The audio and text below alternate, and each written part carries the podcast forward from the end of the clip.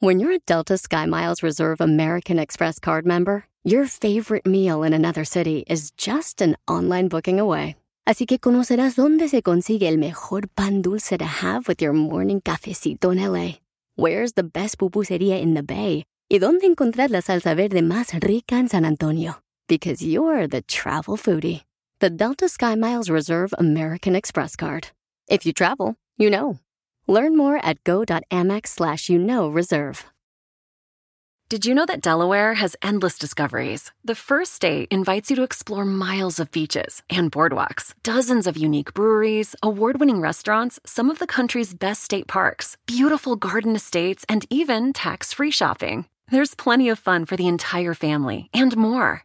Find trip ideas and all the info you need to plan your Delaware discoveries at visitdelaware.com. Oiga, ¿qué tal le fue con la cena del Día del Amor y de la Amistad? Me le dieron detalles, le llevaron a cenar, convivieron, rieron, platicaron. Qué bonito. Ayer fui a cenar y me tocó estar cerca de una pareja que no hablaban para nada. Si al caso sonrían un poquito, pero nada de comunicación. Esto pasaba de, lado de mi mano izquierda. Enfrente de mí estaba otra pareja que se acababan de hacer novios porque alcanzaba a escuchar, so what, yes or not. La muchacha agarró, fue y se sentó al lado del muchacho y ya se dieron un beso. Entonces eso quiere decir que se selló el amor. Y del otro lado no hablaban. Se veía que se caían hasta gordos. Yo dije, qué cosas de la vida. Y hoy en la mañana me puse a investigar cuál es el país con más divorcios en este mundo. Estados Unidos tristemente se lleva el primer lugar seguido por Rusia, Alemania, Japón, Francia, Ucrania, el Reino Unido, Corea del Sur, España e Italia. ¿Por qué hay tantos divorcios en Estados Unidos? El desgaste, el alejamiento, la falta de comunicación que lleva al estrés provocado por la crianza de los hijos, el trabajo, las responsabilidades, las redes sociales, el desenamoramiento, a veces acompañado del inicio de una relación por una tercera persona, infidelidad, dificultades económicas. Qué triste es vivir amarrado a alguien que ya no quieres. Señor, señora, yo sé que es muy difícil y es lo que de lo menos que yo hablo en este programa. Si no eres feliz, hasta el Papa lo dijo. Divórciate hasta que seas feliz, porque la vida no tiene por qué ser un calvario, una situación complicada. La vida es para disfrutarse, sobre todo con la persona que te quiera, que te mime, que te respete. Porque la relación de pareja es una alegría, no un infierno. Un día nos casamos, formamos una familia, somos felices por unos cuantos años y de repente todo cambia. Sin darnos cuenta, el amor se acabó. Entonces la gente murmura, te juzga y al final te sentencian. Fracasaron en su matrimonio. Y no es cierto. Fracasar es jugar a ser la familia feliz. Fracasar es engañar a tu pareja, a tus hijos y a ti mismo. Fracasar es quedarse por conveniencia. Fracasar es manipular a tu pareja con los hijos. Fracasar es vivir una vida gris. Fracasar es no llegar feliz a tu casa cada noche. Fracasar es mendigar el amor de quien ya no te ama. Fracasar es fingir que amas. Fracasar es quedarse por miedo a la soledad. Fracasar es vivir con alguien por el miedo al qué dirán. Fracasar es no luchar por ser feliz. Fracasar es creer que el amor no existe. Mi respeto para todos los que han tenido el valor de no vivir en el fracaso. Y el mayor de los aplausos para todos los que siguen felices y enamorados después de tantos años. Lucha por tu matrimonio, pero cuando ya no haya por qué luchar, lucha por tu felicidad. Alex, el genio Lucas, con el toque humano de tus mañanas.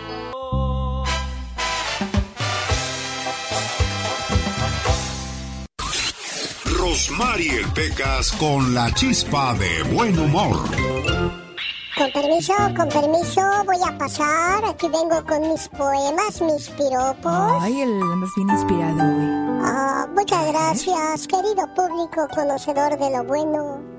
he traído desde lo más profundo de mi corazón estos mensajes que alegrarán su corazón y que usted le dirá a su vida todo lo que, lo que este, a ver, espere, hágase para allá, no me deja leer, señorita Román. Ay, sobre te estoy tapando. No, muy inspirado, pues. Sí, sí. Ah, pues es que... Es que le estoy tapando, señor. Es que me tapa lo, Sí, sí, lo sí, que sí. es la vista, señorita. Sí, sí, sí, corazón. Ni que estuviera tan exquisita. Usted con tanta dulzura, hasta caries provoca, señorita. Ya, ya ves, ya ves. Ay, pecas. Hasta le van a decir cuando vaya por la calle. ¿Cómo me van a decir? Muñeca, ¿de qué juguetería te escapaste? Uy, uy, uy, pecas. Mira, gracias. Ramito de alfileres, se parece sus pestañas. Cada vez que me mira, se me mueven las entrañas. bueno, ya, ya, ya. Ya, ya, pecas, concéntrate, concéntrate, Sí, pecas. voy a concentrarme. A ver. Cuando vea pasar una muchacha bonita, muchacho, no le falte al respeto diciéndole cosas soeces. Si no sabe qué es, ¿Qué es eso, soeces, Pecas? pues Ah. ni yo sé, pero soy yo chido.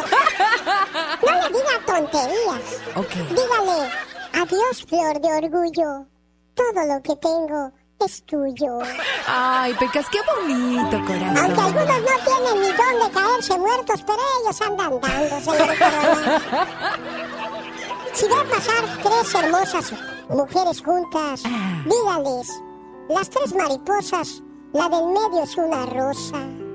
Y yo me quedaría y haría cualquier cosa.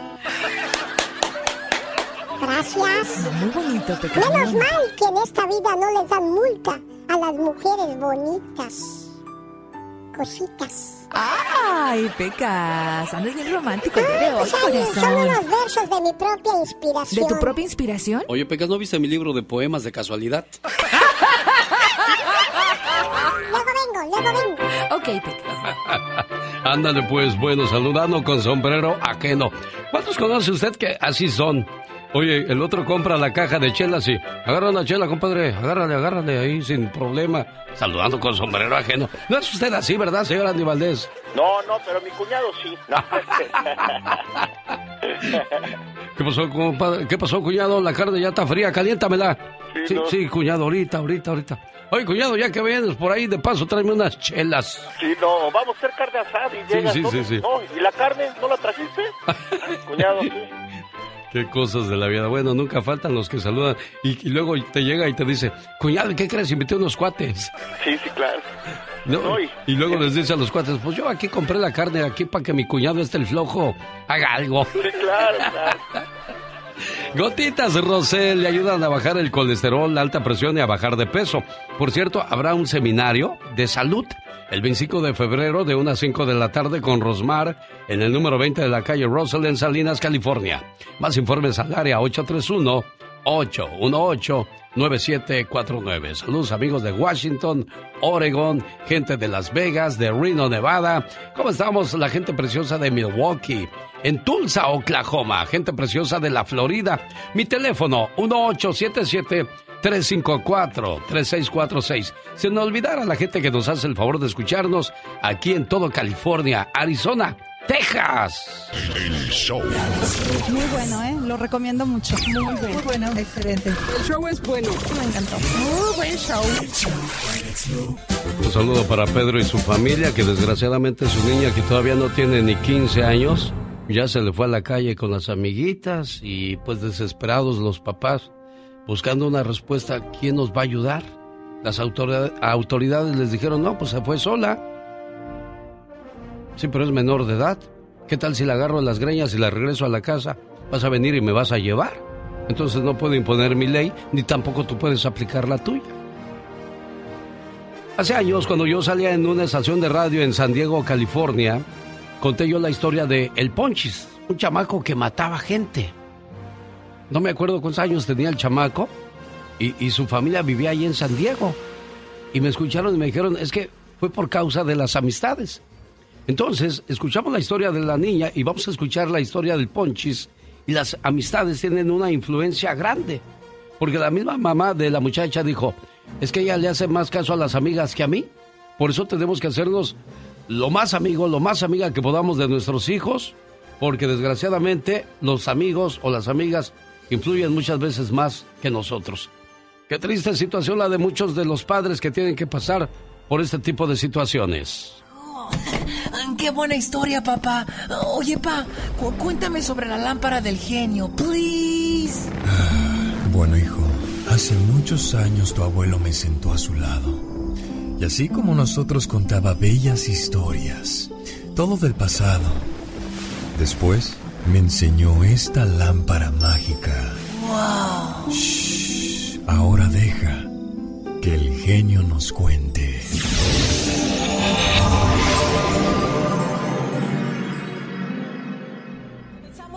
El espeluznante caso de un menor de edad que le cortaba la cabeza a sus víctimas.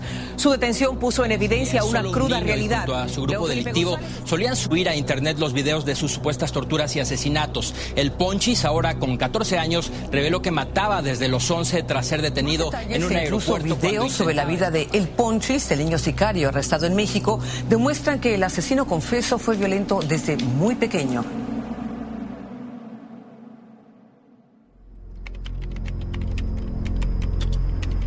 Corría los finales del 2010.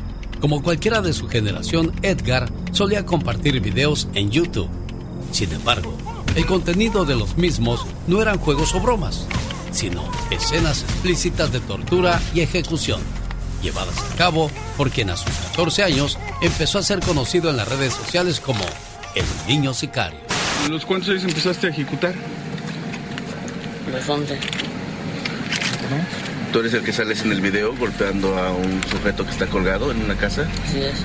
Gracias a que tan atroces imágenes se hicieron virales, las autoridades rastrearon, detuvieron y sentenciaron a Edgar por delitos contra la salud en su modalidad de transportación de cocaína y marihuana, posesión de armas de fuego de uso exclusivo del ejército, delincuencia organizada y homicidio doloso. Se llama Edgar, ahora tiene 14 años. Confesó a cuántos mató y cómo lo hizo. ¿Cuántos ejecutaste, dices? A cuatro. ¿Cómo los ejecutaste? ¿Eh? ¿Cómo los ejecutaste? Los degollé. Sin embargo, debido a su condición jurídica como menor de edad, fue condenado a permanecer tan solo tres años en un centro preventivo para adolescentes. Y de ahí salió en el 2013. ¿Dónde naciste? San Diego, California. ¿Tú eres de Estados Unidos entonces? Sí. Edgar es hijo de mexicanos indocumentados. Edgar Jiménez nació en San Diego, California, en 1996. Debido a la reclusión de sus padres por consumo y posesión de drogas, la corte de adopción de dicha ciudad cedió la custodia del menor y sus dos hermanas a la abuela paterna, quien vivía en el estado de Morelos. Desafortunadamente, la anciana murió en el 2004 y aunque el padre ya había regresado al país, una de sus tías se hizo cargo de los tres niños. Fue entonces cuando el Ponchis, por su gordura cuando era más pequeño, ingresó a la escuela, aunque pronto fue expulsado por rebelde y bravucón. Al poco tiempo, cuando contaba con 10 años de edad, Edgar se integró al cartel del Pacífico Sur, una derivación del cartel de los Beltrán Leiva. Allí estuvo bajo las órdenes de Julio de Jesús Hernández Padilla el Negro, jefe de sicarios, quien lo adiestró para darle tormento y muerte a sus enemigos de la organización delictiva. También detuvieron a dos de sus hermanas, ambas mayores de edad, y quienes supuestamente se encargaban de deshacerse de los cadáveres. Yo simplemente nada más anduve con él y ya. O sea, tú sí sabías lo que hacía tu hermano. Sí. En sus declaraciones cuando fue detenido, el Ponchis confesó, he matado a cuatro personas, los degollé, sentía feo al hacerlo, pero me obligaban. Me decían que si no lo hacía, me iban a matar. Yo nada más los degollaba, pero nunca fui a colgarlos a los puentes. Nunca. Terminó en su declaración el Ponchis. ¿Tienes miedo? ¿Tú tienes miedo? No. ¿No tienes miedo? ¿Sabes lo que va a pasar? Sí. ¿Sabes que te van a llevar y te van a juzgar por delitos federales? ¿Estás consciente de eso? ¿Tu mamá, tu papá, dónde están? No tengo. Dicen que el genio Lucas no se debería escuchar en México. ¿Y qué tiene? Desde que yo fui para allá, este, escuché la radio allá con mis sobrinos, me bajaron la aplicación y diario lo escucho por, por el Facebook, diario, diario, y por eso es mi ídolo. Aquí en Poncitlán, Jalisco, también escuchamos al genio Lucas, diario. El genio Lucas, Lucas, haciendo radio para toda la familia. El genio Lucas, con los mejores eventos en el país. Los Carquis, King Clave, Los Terrícolas, Los Ángeles Negros y Los Felinos te esperan este sábado 18 de febrero en el Quiet Canyon de Huntington Park. El baile del recuerdo.com y lugares de costumbre tienen sus boletos. Ah, por cierto, llamadas número uno y dos le regalo par de boletos para que me acompañe totalmente gratis a este fabuloso evento en el Quiet Canyon. Amigos de Las Vegas, de ustedes tampoco nos olvidamos. Pronto voy a regalarle boletos para que no se pierdan Chaborrucos Tour 2023. La comedia mexicana llegó al Palms Casino Resort de Las Vegas. Viernes 3 de marzo con Adrián Uribe y Adal Ramones. Más informes al área 702-932-7777. Nos vemos en Las Vegas este 3 de marzo. Jaime Piña, una leyenda en radio presenta ¡No se vale! los abusos que pasan en nuestra vida solo con Jaime Piña. Antes de escuchar la voz del señor Jaime Piña, vamos a escuchar la voz de Connie de Washington. Hola Connie, buenos días, ¿cómo estás niña? ¿Ya se fue Connie? ¿Qué pasó, Connie? Ya íbamos a entrar. Caray, bueno. Vamos con el señor Jaime Piña. ¿Qué tal, señor Piña? Buenos días. Buenos días, mi querido Alex, el genio Lucas, de veras que comparte su fortuna con las personas que lo necesitan. Muchas gracias, mi querido genio, por su generosidad. Se le agradece, se le quiere y se le respeta. Vamos a... Ah, por cierto, así muy breve, yo creo que va a tener a don Hugo Sánchez de entrenador de su máquina cementera. Ay, bueno, ahorita está Joaquín Moreno de interino, que es lo más seguro que no se va a quedar, pero Hugo, estaba entre Hugo y el Tuca Ferretti. Sí, pero yo creo que va a ser Hugo. A mí se me hace un, un- un buen elemento, mi... Sa- mi pero ¿sabe a mí por qué me quedó mal sabor de boca de Hugo Sánchez? Eh. Su propio hijo y su sobrino dijeron que Hugo les cobraba a los jugadores por alinearlos. O sea, les pedía su moche, su comisión. Y su misma familia lo dijo. Desde ahí a mí me quedó muy mala impresión de Hugo y no me la puedo quitar. Bueno, yo sinceramente yo creo que los muchachos estaban muy heridos con él por, por todo lo que sucedió, ¿verdad? Vamos a suponer que, que eso sea cierto, pero déjeme decirle que el fútbol mexicano está corrupto de A a la Z, mi querido genio. Sí, caray. No sabemos exactamente qué pasa detrás de, de los vestidores, cuáles son los regaños que reciben los jugadores, cuáles son las presiones. Ve a Club de Cuervos. Ve a Club de Cuervos, ahí dan toda una realidad de lo que pasa en el fútbol mexicano. Señor Jaime Piña, ¿qué no se vale el día de hoy? Pues mire, hoy nos vamos a ir así con un temita ligero, si usted me lo permite, ¿no? Hombre se saca la lotería, 1.2 millones de dólares y esconde la noticia a su santa mujer, a su esposa. El dinero se lo depositan en su cuenta bancaria, de ese dinerito le da una gran parte a su ex esposa, fíjese, para que se compre una casa porque cuando estuvieron casados nunca le compró una y otra parte se la depositan a su hermano para que se guarda, para que se lo guardara y siguió su vida normal. Pasaron casi dos años y su esposa ni se enteraba, pero un día, un día alguien se la sopló y se enteró y lo demandó y ahora un juez le está ordenando que tiene que regresarle tres cuartas partes del premio que se sacó.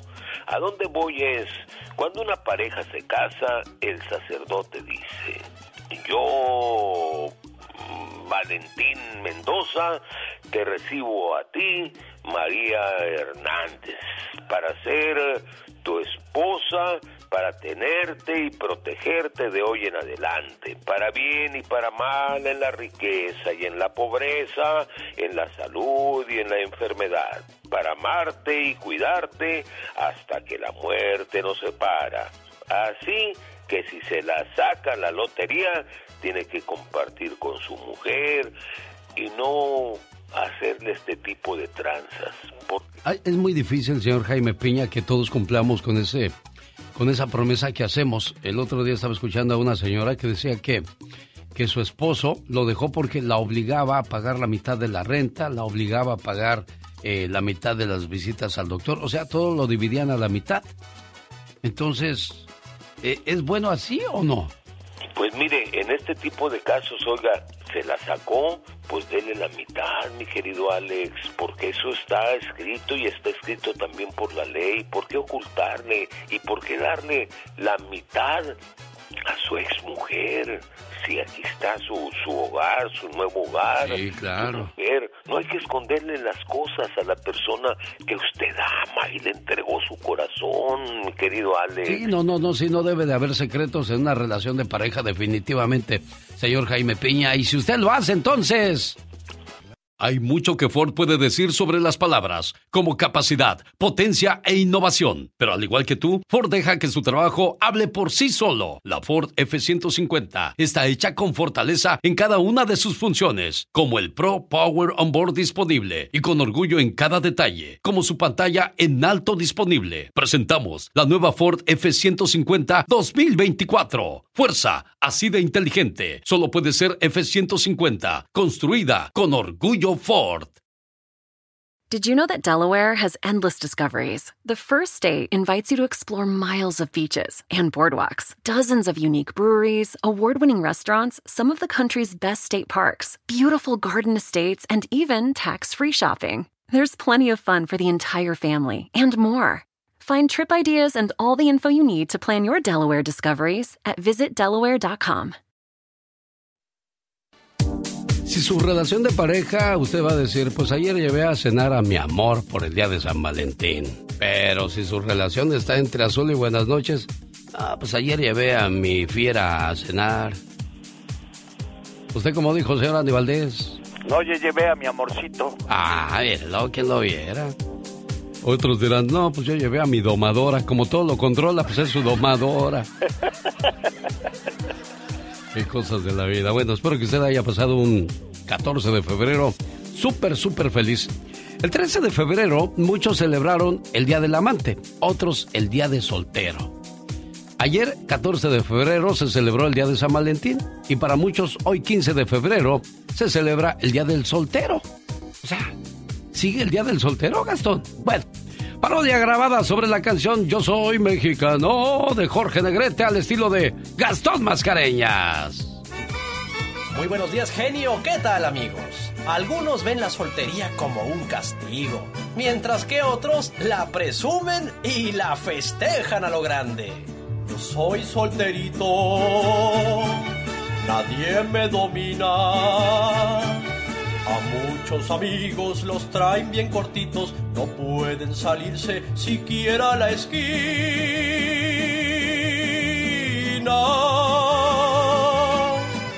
Yo soy solterito y eso me fascina. Nací despreciando la vida en pareja. Digan lo que digan, así yo me quedo. No le saque, no le saque. A gusto y soltero, hago lo que quiero. No compro regalos ni doy cumplimiento y no es necesario lidiar con los suegros.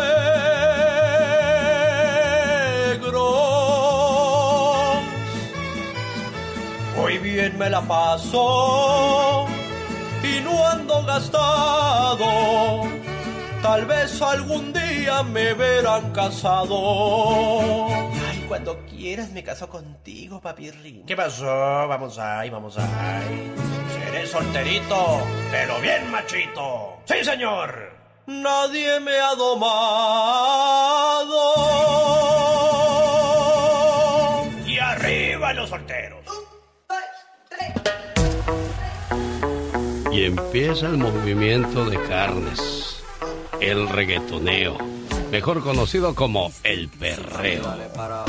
Si su maestra es guapísima, imagínense que la maestra empiece a bailar así tan exóticamente. Qué cosas de la vida. Pero, pues si es en un salón de baile, pues dice uno, ay, pues está- están bailando las criaturas. Pero que en la escuela la maestra haga eso, como dice el señor Jaime Piña, no se vale. Oigan, ¿me van a creer que la semana pasada se viralizó un video donde una maestra perrea en el salón de clases con alumnos?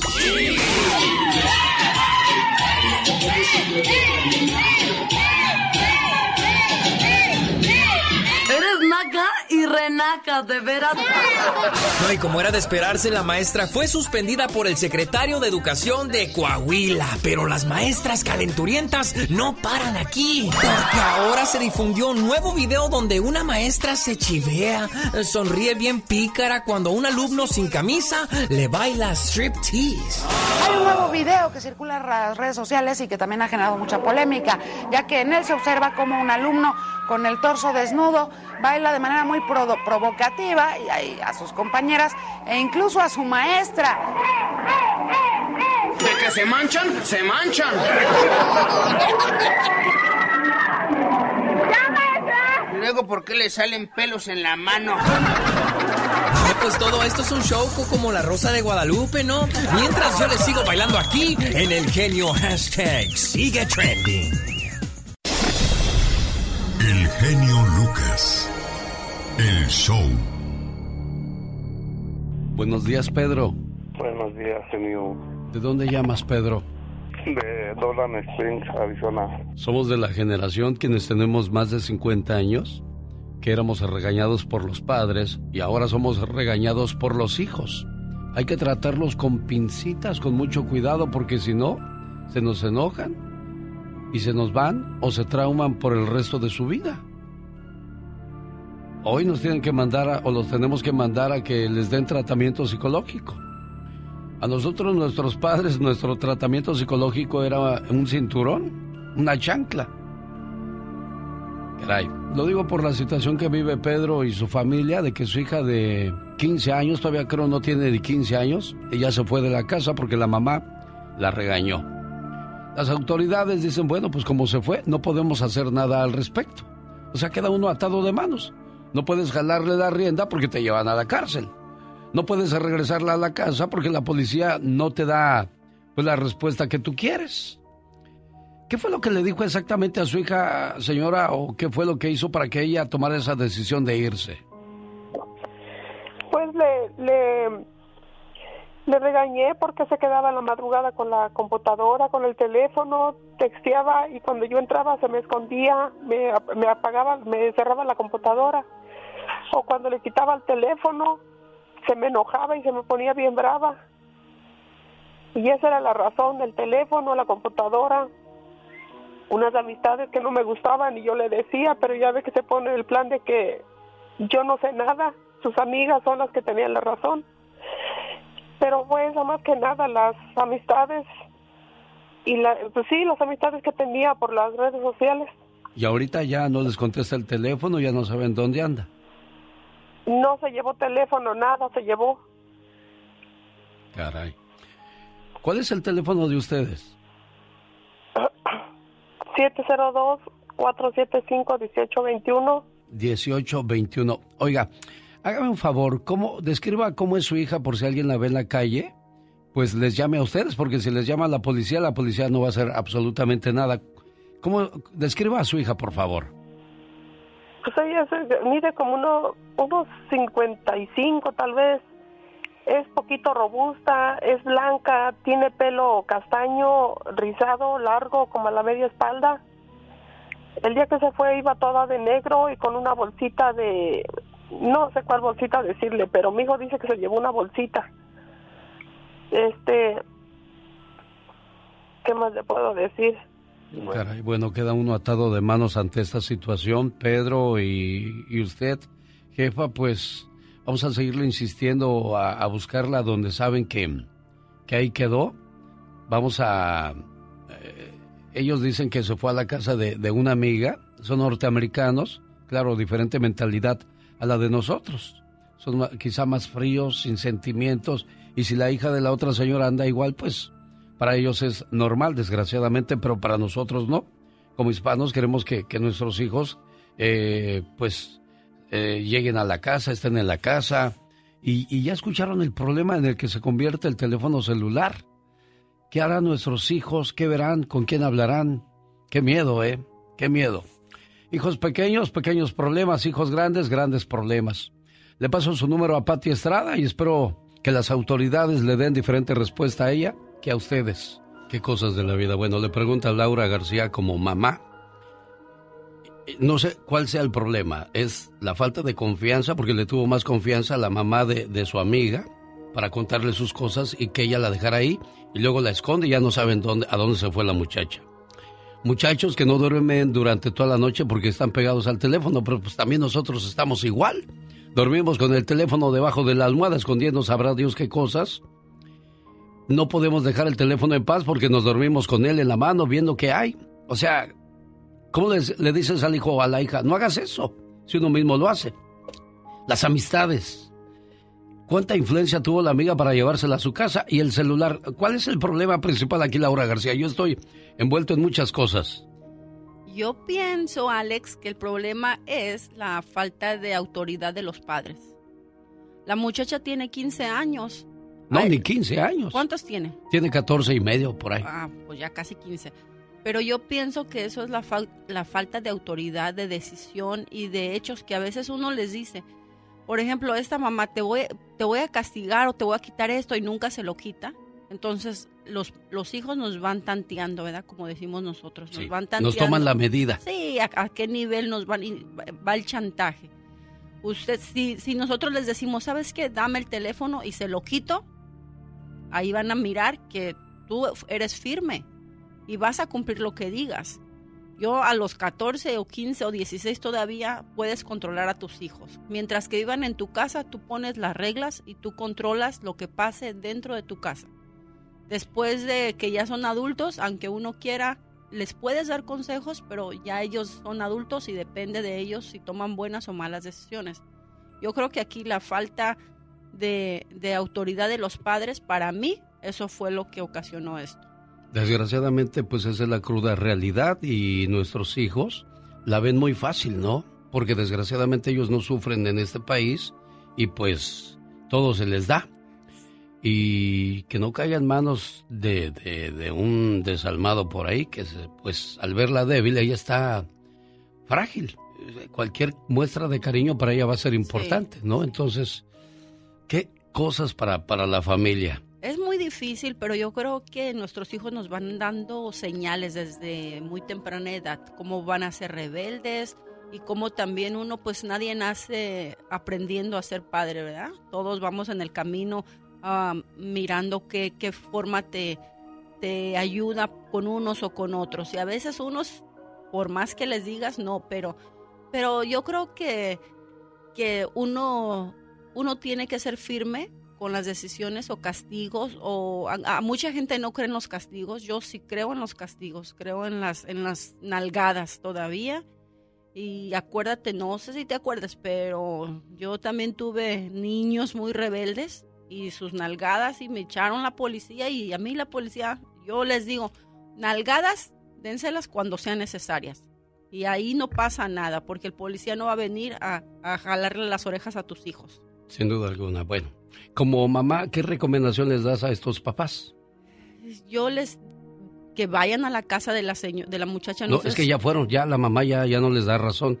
O sea, la, la, policía también ahí se me hace ilógico que saben que ahí está la muchacha o que ellos la están escondiendo. Yo me quedo ahí. ¿Y qué, ¿Y qué van a hacer las autoridades hasta que aparezca, Dios no lo quiera por ahí, ya drogada o Dios no lo quiera muerta?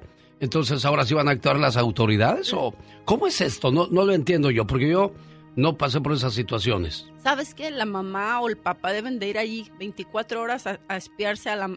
Tiene que salir la muchacha a la tienda. Si es rebelde, la muchacha no se va a quedar encerrada en la casa las 24 horas. Así que se van, se turnan, tú te quedas 12 horas, yo me quedo 12 horas. Cuando salga la agarro, me la llevo para la casa y le pongo una buena... ¿De plano así? Unas buenas nalgadas y le leo la cartilla, la verdad. Pero no sé qué relación tenga, por eso la muchacha hizo eso, ¿verdad? Pero si se quiere ir, que se vaya sin enojarse, si ya se, si ya se siente independiente, que se vaya, vamos a hablar. Dios que te mira, encomiéndasela a Dios y pide mucha oración por ella, reza una novena si eres católica y al ratito el muerto y al apestado a los tres días, mira, no, y cuando veas que tienes que trabajar, que tienes obligaciones que cumplir, ahí van a ver lo que es la cruda realidad, jovencitos, jovencitas. Bueno, habló una mamá y al rato le pido su opinión a Michelle Rivera y vamos a escuchar si alguien quiere dar su punto de vista, cómo lidiaron con esta situación. Ay, Ay, hijos, ay, hijos. Gracias, Laura García. Nosotros continuamos con la historia de la hija ausente. Una joven como tantas adolescentes de hoy en día se cansó del hogar y de las restricciones de sus padres. La hija rechazó el estilo de vida de la familia y manifestó, no me agrada su manera de ser, me voy de la casa. La joven se alejó del hogar, decidida a convertirse en una mujer de mundo. Sin embargo, no pasó mucho tiempo para que al no encontrar trabajo se desalentara, así es que tomó las calles para vender su cuerpo. Pasaron los años y su padre murió, su madre envejeció y la hija se enredó cada vez más en aquel estilo de vida. Durante todos esos años no hubo contacto entre madre e hija. La madre enterada del paradero de la muchacha se dirigió a buscarla a los barrios más bajos de la ciudad.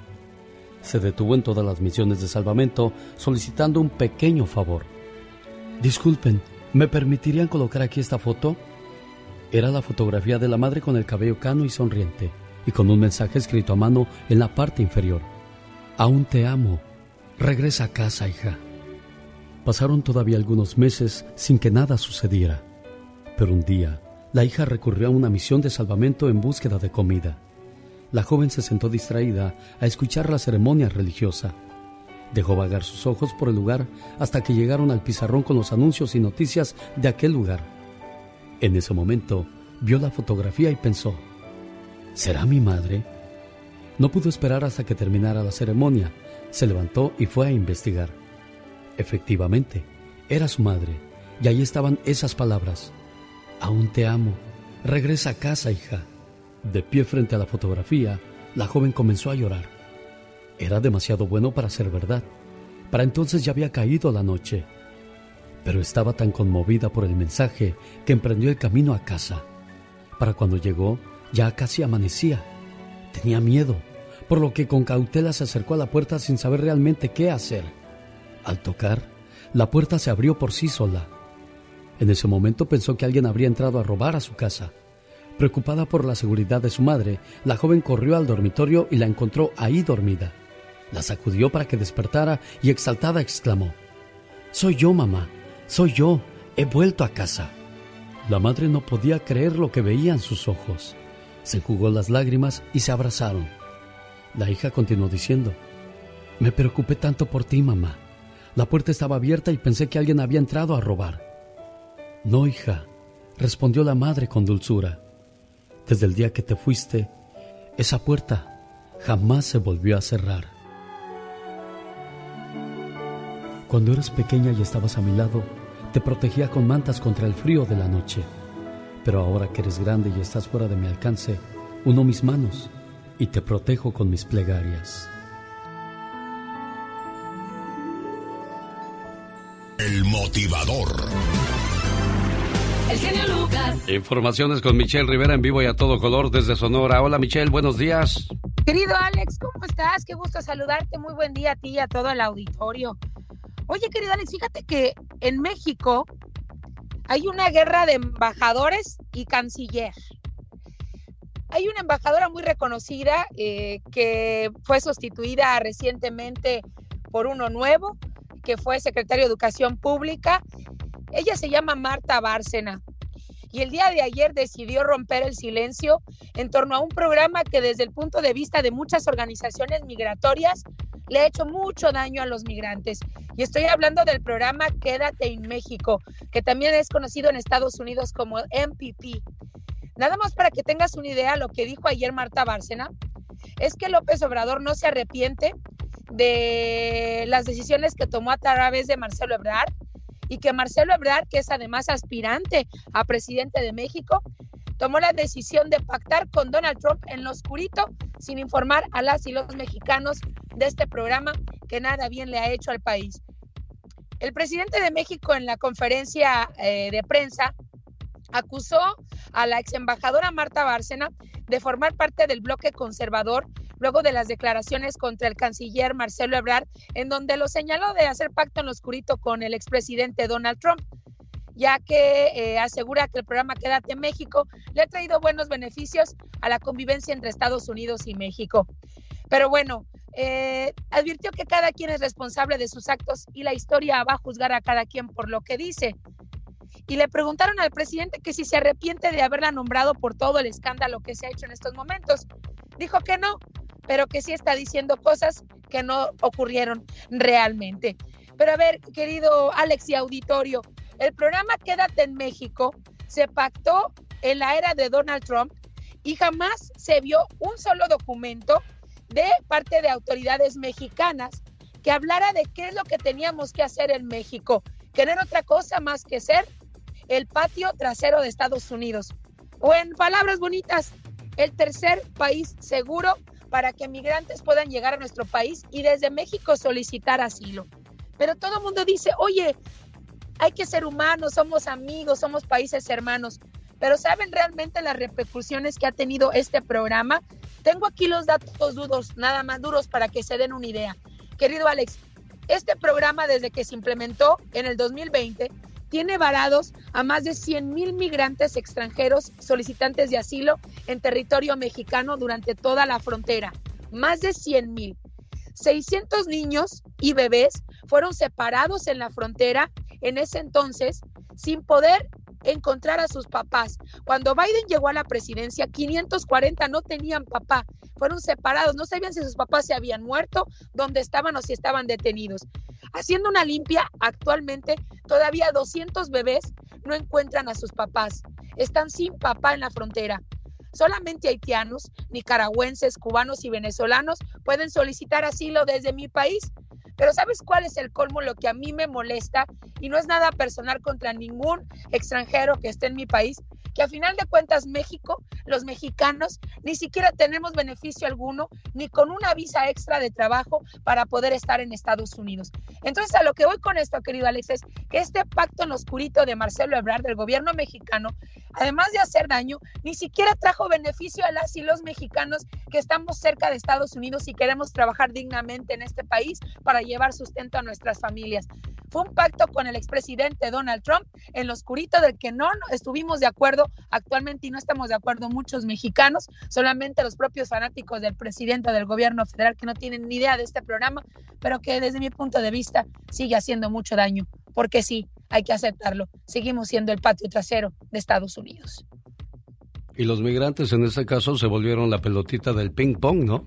Y ahora nos vamos a convertir en los rehenes de los políticos porque ahí vienen las elecciones. Y va de nuevo, republicanos contra demócratas y los mexicanos y los migrantes tienen la culpa de todos los homicidios, los abusos sexuales, la venta de droga, de todos los delitos que se cometen, porque nosotros somos siempre el rehén de los políticos, cuando ni siquiera nosotros nos preguntan qué queremos, si queremos y aceptamos las decisiones de los políticos, simplemente somos unos borreguitos, sí, encerrados en nuestro corral. Oye, pero ¿cómo decidimos votar Michelle Rivera si no conocemos bien a las personas que están buscando un puesto político? Nosotros también somos flojos de no investigar quiénes quieren llegar al poder. ¿Cuál es su récord? ¿Cuál es su trayectoria? ¿Cuál es su recorrido? ¿Qué va a aportar esta persona a, a mi vida? Por ejemplo, este, este tema. Si usted está en desacuerdo, si quiere está en desacuerdo con lo que yo digo, investiguemos, metémonos ahí a redes, porque estamos hablando de una persona que aspira a ser presidente hay que tener cuidado. Tiene que aclarar muy bien Marcelo Ebrard qué hizo con este programa, si está dispuesto a seguir firmando pactos como esto, porque entonces yo no quiero un presidente que lo último que ve es por también los migrantes mexicanos y por los mexicanos que vivimos en estados fronterizos, donde no tenemos ni recursos para nuestra propia seguridad y estamos gastando también en programas que ni siquiera nosotros aprobamos. Aguas, yo creo que aquí es donde hay que encender los ojos, querido Alex, tener esa capacidad de verdad de investigar, ya vienen las elecciones. Somos la piñata de los políticos en las elecciones, querido Alex. Y yo creo que hay que estar informados. Información es poder. Créanmelo, independientemente de partidos, información es poder. Ella es Michelle Rivera, quiere darle su punto de vista. Encuéntrala en las redes sociales, Michelle. Gracias por reportarte. Michelle Rivera, así la encuentra. Que tengas un excelente día. Excelente día, Alex. Dicen que el genio Lucas complace de más a la gente de México. A mí me gusta ser así. ¿Y qué tiene? Hola, soy Aralina, aquí escucho a Genio Lucas desde Rosarito. Tiene un show magnífico, espectacular, la verdad, la música excelente. Usted es un locutor no número uno, ni el, ni el mejor, es el único. Gracias a su programa y a su forma de ser, a su forma de hablar. El genio Lucas, haciendo radio para toda la familia. BMG Promociones Valdivia presenta este sábado en Costa Mesa, California. Y yo quiero regalarle par de boletos a la llamada 1 para ver a Los Ángeles de Charlie, Industria del Amor, Brindis, Grupo Liberación, en el Orange County Fairgrounds de Costa Mesa, California. Boletos en bmgconcerts.com. Ahí está la invitación. Vamos a escuchar lo que piensa Eric de Arizona de lo que dijo Michelle Rivera. Buenos días, Eric, te escucho. Buenos días, señor. La verdad, escucho tu programa todos los días, me agrada mucho, pero a veces, de, vez en cuando, no me agradan los comentarios que hacen esta cita. Me la respeto mucho, a este que hace su trabajo muy bien, pero creo que debería de informarse también un poco más y ser un poco más congruente en lo que se habla. No, los mexicanos no estamos en contra de los inmigrantes que llegan a nuestro país. Al igual que nosotros estamos aquí de inmigrantes, queremos la misma oportunidad para otros inmigrantes que llegan a nuestro país. Y obviamente dice que somos el patio trasero de Estados Unidos. Nosotros que estamos aquí y podemos hacer algo legalmente apoyando a nuestro pueblo inmigrante, creo que no lo hacemos. Creo que mucha gente está aquí y no hace lo que tenemos que hacer para apoyar a nosotros como sociedad inmigrante, no nomás mexicanos, como colombianos, cubanos y toda esta gente que está inmigrante, nadie hace nada por ellos. Eso es lo que piensa Eric de Arizona. ¿Y tú qué le contestas, Michelle Rivera? Mi respuesta es que yo no he juzgado a las personas de por la nacionalidad. Lo que yo hablo es que no contamos con las condiciones para ofrecer. Mira, los cubanos que están solicitando asilo desde nuestro país viven en unas carpas, en un gimnasio, porque no tenemos albergues y no se les va a hospedar en hoteles porque no tenemos recursos. Probablemente si tuviéramos los recursos que tiene el gobierno de Arizona o de Texas, podríamos hospedarlos dignamente hasta en hoteles dos, tres estrellas, pero al final un lugar calientito donde dormir. Están hacinados en gimnasios para que puedan dormir. Eso no es dar una, eh, una posición con dignidad a migrantes somos humanos, por eso tendemos la mano. Y, sabes qué, y muchos están dándoles trabajo y creo que se está haciendo una buena labor con ellos. Yo no me voy a quejar en absoluto, pero además menos de los migrantes porque sé por qué llegan a la frontera, sé de qué están huyendo. Pero ahora, la condición perfecta para poder apoyar a otro migrante dentro de Estados Unidos es entregarle los documentos necesarios para que pueda hacer una labor digna y no se tenga que esconder y no tenga que correr de la patrulla migratoria y no tenga que esconderse de los racistas y pueda trabajar libremente para llevar papa a su casa. Mientras no haya esas condiciones de cambio, no se va a poder tener un trabajo como les gustaría a muchos migrantes y trabajar con una buena, eh, con un buen respaldo de ambos gobiernos, tanto de Estados Unidos como México. A lo que voy en resumen con lo que menciono es que estos acuerdos son muy injustos. Siempre un lugar gana por encima del otro. Ese es mi punto de vista. ¿Qué piensas, Eric, de lo que te contestó Michelle Rivera? Al parecer sí está bien informada de lo que habla. Pues sí, pero no creo que, como dice que eh, si tuviéramos los mismos recursos de aquí, de Estados Unidos, en México, el México es muy, muy, muy eh, rico en, en todo. Lo que pasa es que no hay, como dice ella, este gobernantes de verdad honestos y al, cuando llega un uno que está tratando de hacer las cosas bien, no va a cambiar el, todo lo que... Ya lo sabemos, Eric, decimos siempre lo mismo, no le podemos dejar todo el trabajo a un solo mandatario y ya lo hemos escuchado y lo vamos a seguir repitiendo, pero lo, único que yo veo aquí, Michelle Rivera, es que se está forzando a que hagan su trabajo, es todo. Simplemente que hagan su trabajo y que sean justos, pero además que los acuerdos no sean en lo oscurito, que nos veamos beneficiados todos, así como se le da el apoyo a estos migrantes para que reciban su asilo, que estén en un buen lugar, pero también hay muchos mexicanos que esperan ser reunificados con su familia, que esperan trabajar, que esperan ser la mano de obra en lugares de empresas mexicanas que, que llegan a Estados Unidos.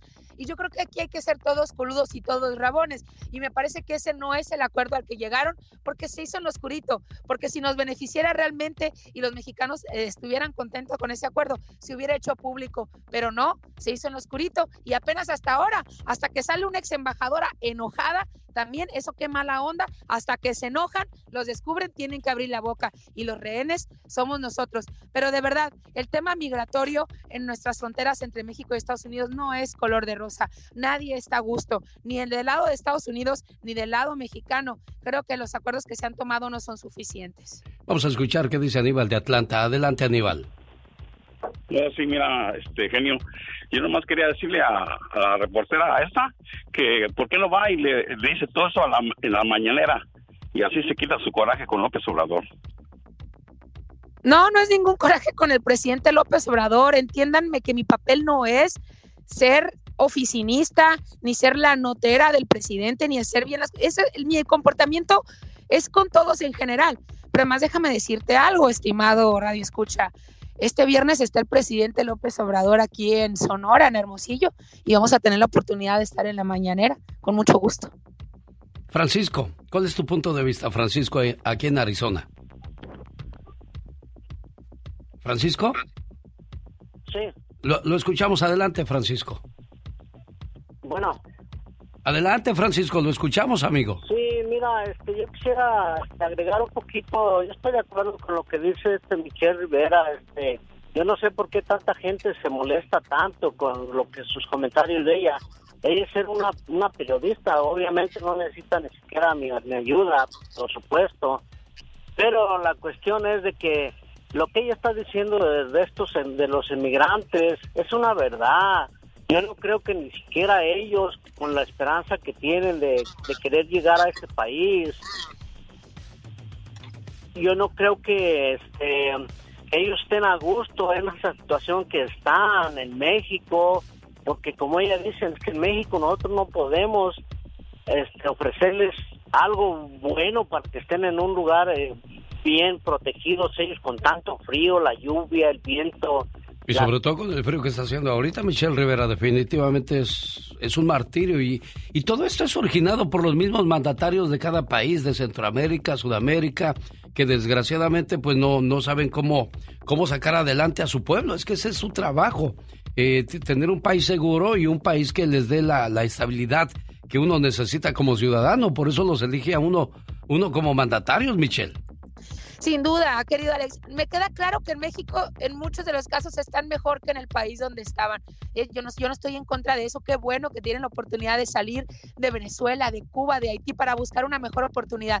Pero a lo que voy con esto, querido Alex, es que los que deben tomar mejores decisiones, los que concentran el dinero y el poder, pues deben tomar decisiones a favor de estas personas que están en los asilos, de estas personas que buscan apoyo, no a favor de sus intereses de grupo y menos por quedar bien con un expresidente como Donald Trump. Creo que las decisiones que él toma es, le puedo apostar a usted bajo amenaza de que si no sosteníamos aquí a los migrantes, nos cobraba aranceles, nos cobraba todo lo que tiene que ver con exportación de economía. Y créame, no estoy diciéndolo como loca, lo estoy diciendo con mucho, mucho argumento. Querido Alex, mejores decisiones, mejores políticos, abramos los ojos y voy a insistir, información es poder, pero voy a cerrar con algo. Ahorita mencionaba a esta persona, esta reportera, a mucha honra. Mi trabajo cambia muchas circunstancias, cambia muchos panoramas y de verdad, ojalá muchos reporteros trabajaran en la frontera para que exhibieran también todo lo que ocurre en esta zona que consideran que es color de rosa,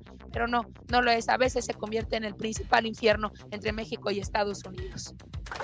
El show del genio Lucas. Gracias, Michelle, que tengas un excelente día. Antonio de Guanajuato, que por cierto nos vemos en León, Guanajuato el 26 de, mayo. Estaremos en San Francisco del Rincón, la tierra de los chulos, chulos, los caminantes. Antonio de Guanajuato quiere mandar saludos. Hola, Antonio. Muy buenos días, señor Lucas. Un gusto saludarte, Antonio. ¿En qué te podemos ayudar, amigo? Pues aquí estamos escuchando todos los días desde las 5 de la mañana, señor Lucas. Muchas gracias. Escucharte todos los días. Desde las 4 y media ya estoy levantado para escuchar, genio Lucas. Te lo agradezco mucho, Antonio. ¿Y en qué te puedo ayudar hoy? Pues un saludo para, nomás un saludo para mandar para todos ahí los que están ahí en, en Oklahoma. Ahí estuve yo un tiempo, desde ahí te escuchaba. Sí, en Tulsa. Estuve eh, ahí con la preciosa durante mucho tiempo. Y sigo, gracias a. Dios, aquí en Tulsa, Oklahoma.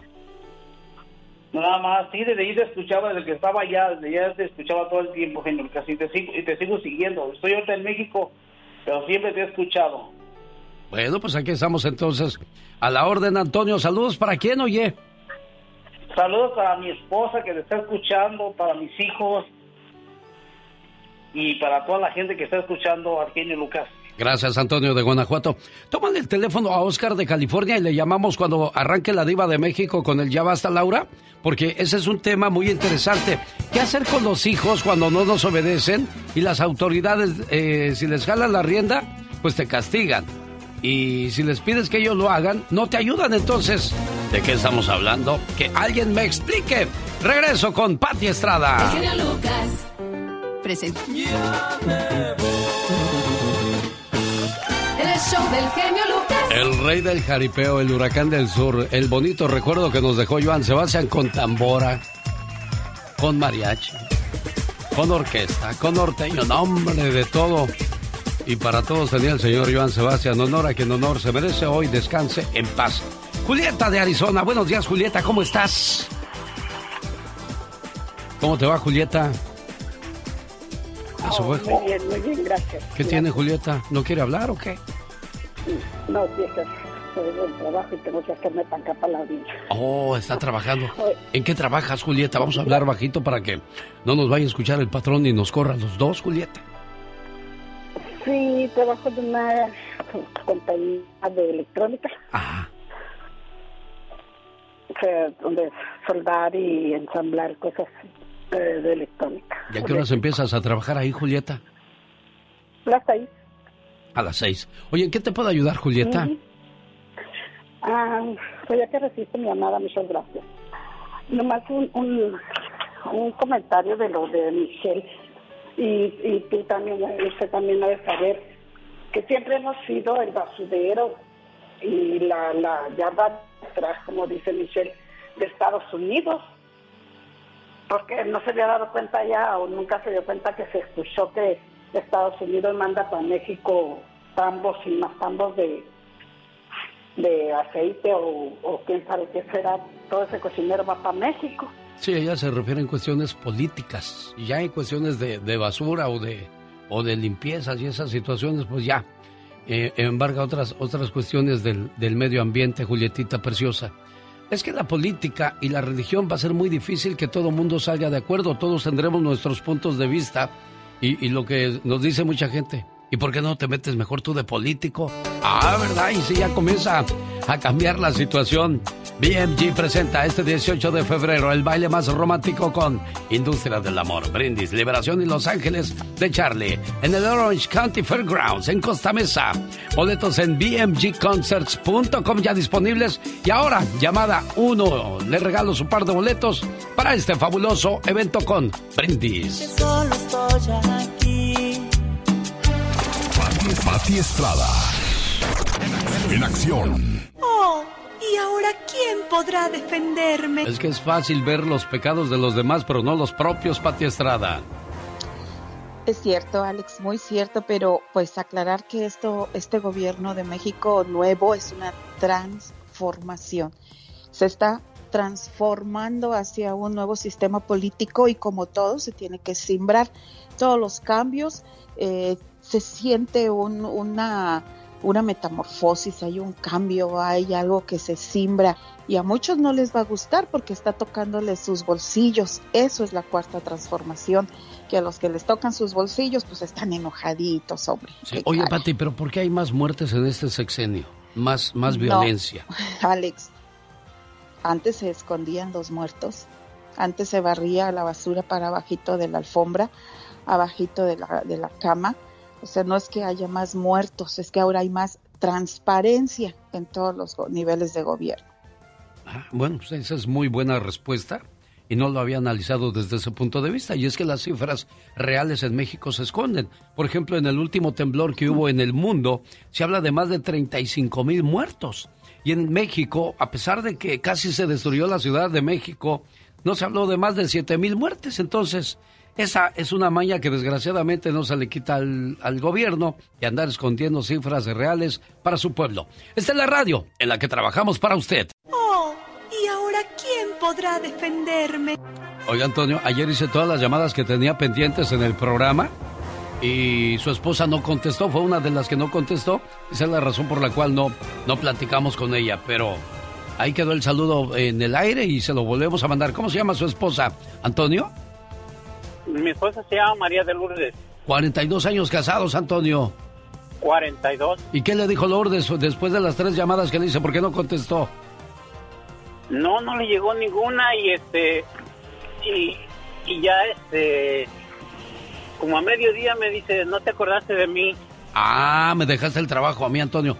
Toma del teléfono, Laura. A, a, lo mejor nos dio mal el número, pero yo me acuerdo que Lourdes fue una de las señoras que le estuve llamando a Atlanta y hubo otra, ¿eh? No me acuerdo, porque son muchas las llamadas que tenemos todos los días.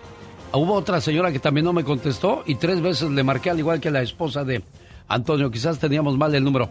Pati Estrada, vamos a las informaciones, pero antes quiero preguntarte, tengo un caso hoy en el Ya Basta. Vamos a hablar de, de una muchachita de menos de 15 años que se fue de la casa. Se fue a quedar a la casa de una norteamericana donde les negaron, por supuesto, la entrada a los padres a buscar a la chamaca, pero tampoco les dio respuesta. Y ahora que van a buscarla dicen que ya no está ahí. Ese es un caso legal fuerte contra la norteamericana. Pero las autoridades dicen que no, ¿por qué? Porque la chamaca se fue por su propia voluntad de la casa, entonces ellos no tienen la obligación de salir a buscarla. Bueno, Alex, ¿me escuchas? Perfectamente bien, Pati. O sea, no, no entendí. La niña, mm, obviamente niña menor de 15 años, se fue a casa de una amiguita. Se fue de, de la familia. casa, la mamá la regañó, ella no le gustó eso y se fue de la casa. Se fue a la casa de la amiguita, eh, la señora la fue siguiendo y sabe que se metió ahí y le dijo a la señora que si por favor le daba a su hija, no sé qué clase de plática hayan tenido. El caso es que ahora que va a buscarla, pues dice que ya no está ahí. Pero, pero ¿por qué no le habló a la señora, a la policía, estando ahí en la puerta de esa casa? Mi niña está ahí. Ahí está mi niña. Que salga. Yo la vi que se metió. Yo la vengo siguiendo. ¿Por qué no habló la mamá desde ese momento ahí? O sea, ¿qué en hizo? Ese, en ese momento te bloqueas. Pati. No, no, no. La mamá la siguió, esperó, se regresó. O sea, no entiendo. Usted, usted, amiga Radio Escucha, si usted va viendo a su hija que va caminando, se mete a una casa, se regresa.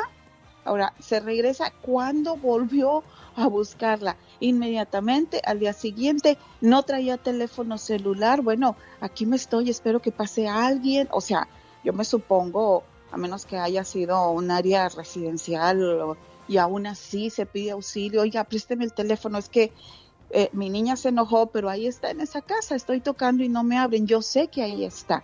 La mamá tiene todo el derecho de haberle hablado a la policía y haber dicho, no me muevo hasta que mi niña salga de esa casa.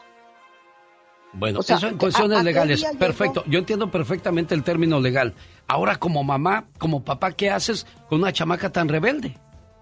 Pues ese es otro, ese es otro punto y aparte, pero también implicaciones legales no las conocemos ni tú, ni yo, ni los no, yo, radioescuchas. yo les dije que no, realmente en términos legales yo, yo no me meto, yo te doy como tú lo haces, sugerencia a dónde Exacto, puedes ir, pero en cuestiones legales yo no soy un abogado, yo no soy un erudito en las, en las leyes No de este país. consejeros Eh, exacto, entonces solamente mire, usted puede hacer, me llamó un señor y dice, no, es que estos abogados no me ayudaron. Hay una barra de abogados que les mantiene a raya, que les mantiene haciendo su servicio bien y si no lo hacen pierden su licencia. o Pero sea, tú tienes yo- todo el derecho. Sí, Pati. Pero, ta- pero también yo les digo, acuérdese que tiene que contar con la evidencia. Y número dos, acuérdese bien de lo que firmó. Si ya firmaste, ya te amolaste. ¿Y luego cómo le vas a ganar a los abogados? No, sí se puede, sí se puede, pero simple y sencillamente uno tiene que ponerse eh, las pilas y ser honesto con uno mismo. Pero ¿cuántos, también- ¿cuántos estamos despiertos? Como en el caso de esta mamá. Ella va desesperada. Ella no va pensando en leyes. Ella va pensando en que quiero a mi hija que se regrese a la casa. Bueno, yo no estoy pensando en leyes, yo estoy pensando como mamá. Y le pregunto a las mamás que te están escuchando, yo pensando como mamá, yo no me muevo de ahí hasta que saque a mi niña, sobre todo porque es menor de edad. Pienso como mamá, pero a lo mejor estoy equivocada. Traigo mi teléfono celular 911, o sea, uno tocó y no le abrieron o no salió o se la negaron, no me muevo de aquí porque yo la vi que se metió ahí. Ese es mi pensamiento como mamá. ¿Podría estar equivocada? No sé, pero esa sería mi reacción principal. ¿Cuál sería la reacción de usted, amiga Radio Escucha? Bueno, pues de eso vamos a hablar. Eso vamos a hablar en el Ya Vas el día de hoy. Una situación pues muy compleja. Nosotros que no estamos viviendo la situación podemos verla la, la, la historia de, manera muy diferente a como yo estoy desesperado, desesperada. Quiero a mi hija, no importa lo que tenga que hacer o lo que vaya a hacer. Ahora, ¿cómo nos controla una chamaca de 14 o 15 años? ¿Cómo nos controla un chamaco de 6 o 5 años? Hemos escuchado historias del chamaco de 6 años que llevó una pistola a la escuela. Así es. ¿Y cómo nos controla? ¿Qué clases de papás somos? Porque ahora les preguntamos, hijo, ¿qué quieres comer? Exacto. Antes, no, lo que se servía es lo que se come y no hay más. Ahorita vengo, voy a traer una hamburguesa a este y al otro le voy a traer este pollo porque no le, ay, que sea de este lugar porque no le gusta de este. O sea, ¿qué clase de padres nos hemos convertido o qué clases de hijos tenemos? ¿De quién es la culpa? ¿De los hijos o de los padres? O ponte, ponte a analizar, fíjate bien cuando vayas al supermercado, a la tienda, a, a comprar ropa, fíjate bien los niños van en el carrito con una tablet, con un celular, mientras los padres o las mamás seguimos buscando. O sea, ahí concéntrate, ahí entretente y déjame a mí hacer las cosas. Eh, relegamos o dejamos el cuidado y la atención de los niños a quién sabe quién, en las redes sociales, en YouTube. O sea, cuidado, cuidado porque ahorita hemos perdido el hábito de sentarnos y decir, a ver hijo, siéntate conmigo, a ver qué pasa, qué quieres, qué necesitas, qué te molesta, qué te incomoda, en qué te puedo ayudar. Eso se llama comunicación que no estamos teniendo los padres con los hijos. Deja, sí, Pati, déjame desahogar un poco esto para ponerle música al auditorio porque este programa se basa en mitad música, mitad comentarios. No me gusta bromar a la gente con, con esa situación. Regresamos porque también traes notas muy interesantes e importantes. Lo demás lo tocamos en el Ya Basta Hoy con la Diva de México. No te vayas, Pati. A pesar de todo. Oye María, ¿es cierto que ayer le reclamaste a tu esposo al mediodía porque no te felicitó en el Día del Amor y de la Amistad? Sí. ¿Qué le dijiste? ¿Cómo eres cruel, viejo? Te olvidaste de este día tan importante. Sí, le dije que no se acordó él, pero yo sí. Ah, ¿y qué te dijo? El condenado locutor no... llamó, mujer. Es que no le recordé. Escucha esto. Mi mejor amiga. Aparte de ser la mujer que amo, eres mi mejor amiga. La que escucha mi rutina diaria hasta quedarse dormida aconsejas todos mis problemas y te preocupas por mi salud. Dios me dio dones hermosos, pero amarte es mi virtud. Cuando me siento triste, tú devuelves mi sonrisa. En ti he encontrado todo. Eres mi aire, eres la brisa. En tus ojos me reflejo, igual que el mar refleja el cielo. Tu voz es mi melodía y tus brazos mi consuelo. No sé cómo agradecerte que seas parte de mi vida. Más allá de amarte tanto, eres y serás siempre mi mejor amiga. Complacido con tu llamada, Antonio. Más vale tarde, pero sin sueño. Aquí estamos presentes. ¿Algo más para María? Eh, no, pues eh, creo que lo dijiste todo, Alex. Muchas gracias. Y ella sabe que, a pesar de cómo soy, este, pues, ¿Cómo eres? A ver, dime, ¿cómo eres? Pues soy medio, no medio, soy muy voluble, soy lunático. Oye, piénsale tantito, Antonio. ¿Cuántos tienes? ¿Unos 40 o 50? No, ya 60. 60. Oye, pues cuando tengas 80 no, te va a aguantar nadie, ni tú mismo, ¿eh? Vele pensando, vele bajando a la, a la, a la situación porque nos podemos quedar como el perro como el perro de las dos tortas, ni la una ni la otra. Y ahora más que nunca vas a ocupar de María y María de ti, porque vamos a llegar a la tercera edad donde vamos a necesitar un apoyo, un hombro donde llorar o donde desahogar nuestras frustraciones, pero de la mejor manera. María, ¿o me equivoco? ¿Mande? No. Bueno, Cuídense mucho, quiérense mucho y que deje de ser tan voluble y tan gritón Antonio, ¿verdad, María? Bueno, ya escuchaste, Toño. Cuídate mucho. Buen día, amigo. Oh, ¿y ahora quién podrá defenderme?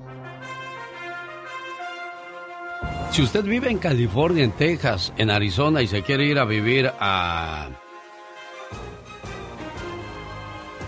Utah, no lo haga. ¿Por qué, Pati Estrada? Bueno, especialmente para los californianos. Es que muchos californianos están mudándose a Utah, según dijo el gobernador eh, a la prensa. Ya no vengan. El gobernador Spencer Fox dijo a la prensa local que su estado está creciendo muy rápido, por lo que hoy día enfrenta problemas de sobrepoblación y cortes de agua potable. Nuestro mayor problema está sobre todo en el, desarrollo poblacional. Eh, queremos que la gente se quede en California con todo respeto en vez de venir a Utah, dijo el gobernador Cox. Y bueno, es que estudios muestran que desde, desde el 2018 unos 18 mil californianos se mudan a el estado de Utah. Lo mismo para Texas, ¿verdad? Es que la gente de Las Vegas dice, es que aquí una casa la conseguías en 200, 150 mil, de repente mucha gente de California se vino para acá y una casa ahora cuesta 400, 500. Pues está bien si nosotros eh, al subir las casas nos subieran el sueldo y ganáramos lo mismo que estábamos ganando para poder pagar una casa. Entonces, pues se nos complicó la vida. ¿Y tiene o no tiene razón el gobernador de Utah, Pati Estrada? Pues yo vivo en Texas y ocurre lo mismo. Antes rentaba un cuarto en 400 dólares, ahorita no encuentro un cuarto por menos de 900 dólares. Para los que vivimos en Texas es mucho dinero, mucho, mucho dinero. Entonces, porque, o sea, se vienen, pero se vienen con las compañías que trabajan o como se puede trabajar remotamente, trabajan desde acá con sueldos de California que tienen sueldazos muy buenos, pero también allá la vida es cara. ¿Cuáles sueldazos, Pati Estrada? Claro, claro, no, pues digo, es, es eso, ¿no? Ganas, pero gastas lo mismo como quiera también. Esta pregunta no tiene respuesta en mi haber o en mi pensar. Radio Escucha pregunta, ¿a dónde hay que reportar a un coyote que me cobró dinero y no me trajo a mi familia a Estados Unidos? Pues ahí es un riesgo muy grande el que corremos con los coyotes o si hay donde reportar Pati Estrada. Y bueno, fíjate que ya lo habíamos mencionado, es que el, el modus operandi de hoy día, padre Seira, pareciera que es el modus operandi hoy día de los traficantes de humanos, que eh, te lo digo porque las llamadas de la gente que me dice, oye, es que está perdido mi familiar, me dijo el coyote que ya había cruzado y que lo dejó porque se sintió mal o se accidentó y todo, llegó la, llegó la patrulla fronteriza y todos corrimos, pero ahí se quedó. Entonces no lo encuentran ni siquiera en inmigración y tampoco lo encuentran en, después, no saben dónde buscarlo, pero pueden empezar a buscarlo en los consulados de su país de origen, pueden empezar a buscarlo ahí porque ellos avisan inmediatamente, eh, inmigración avisa a los consulados si hay un connacional detenido. Ahora, ¿dónde reporta un coyote? Más bien, ¿dónde reporto una actividad ilícita que tiene que ver con el tráfico de humanos? Al Departamento de Seguridad Interna. 866-347-2423. 866-347-2426. Ahí, La ayuda de Patio Estrada al servicio de nuestra comunidad. Gracias por esa información. Ahí está entonces donde pueden quejarse en caso de haber sido estafados por un coyote. Pati Estrada, ¿cuál es su teléfono si alguien quiere platicar con usted? Con mucho gusto, 469-358-4389. El genio Lucas presenta a la Viva de México en Circo, Maroma y Radio. Diva. ¿Qué quieres, dinero? Quiero cantar. Ah, yo pensé que querías aumento. Mm, no, es que ya no he cantado. Bueno, ¿cuál vas a cantar? ¿Será que tú quieras? Quiero que me cantes, Pola, la de calibre 50. No, eso no me la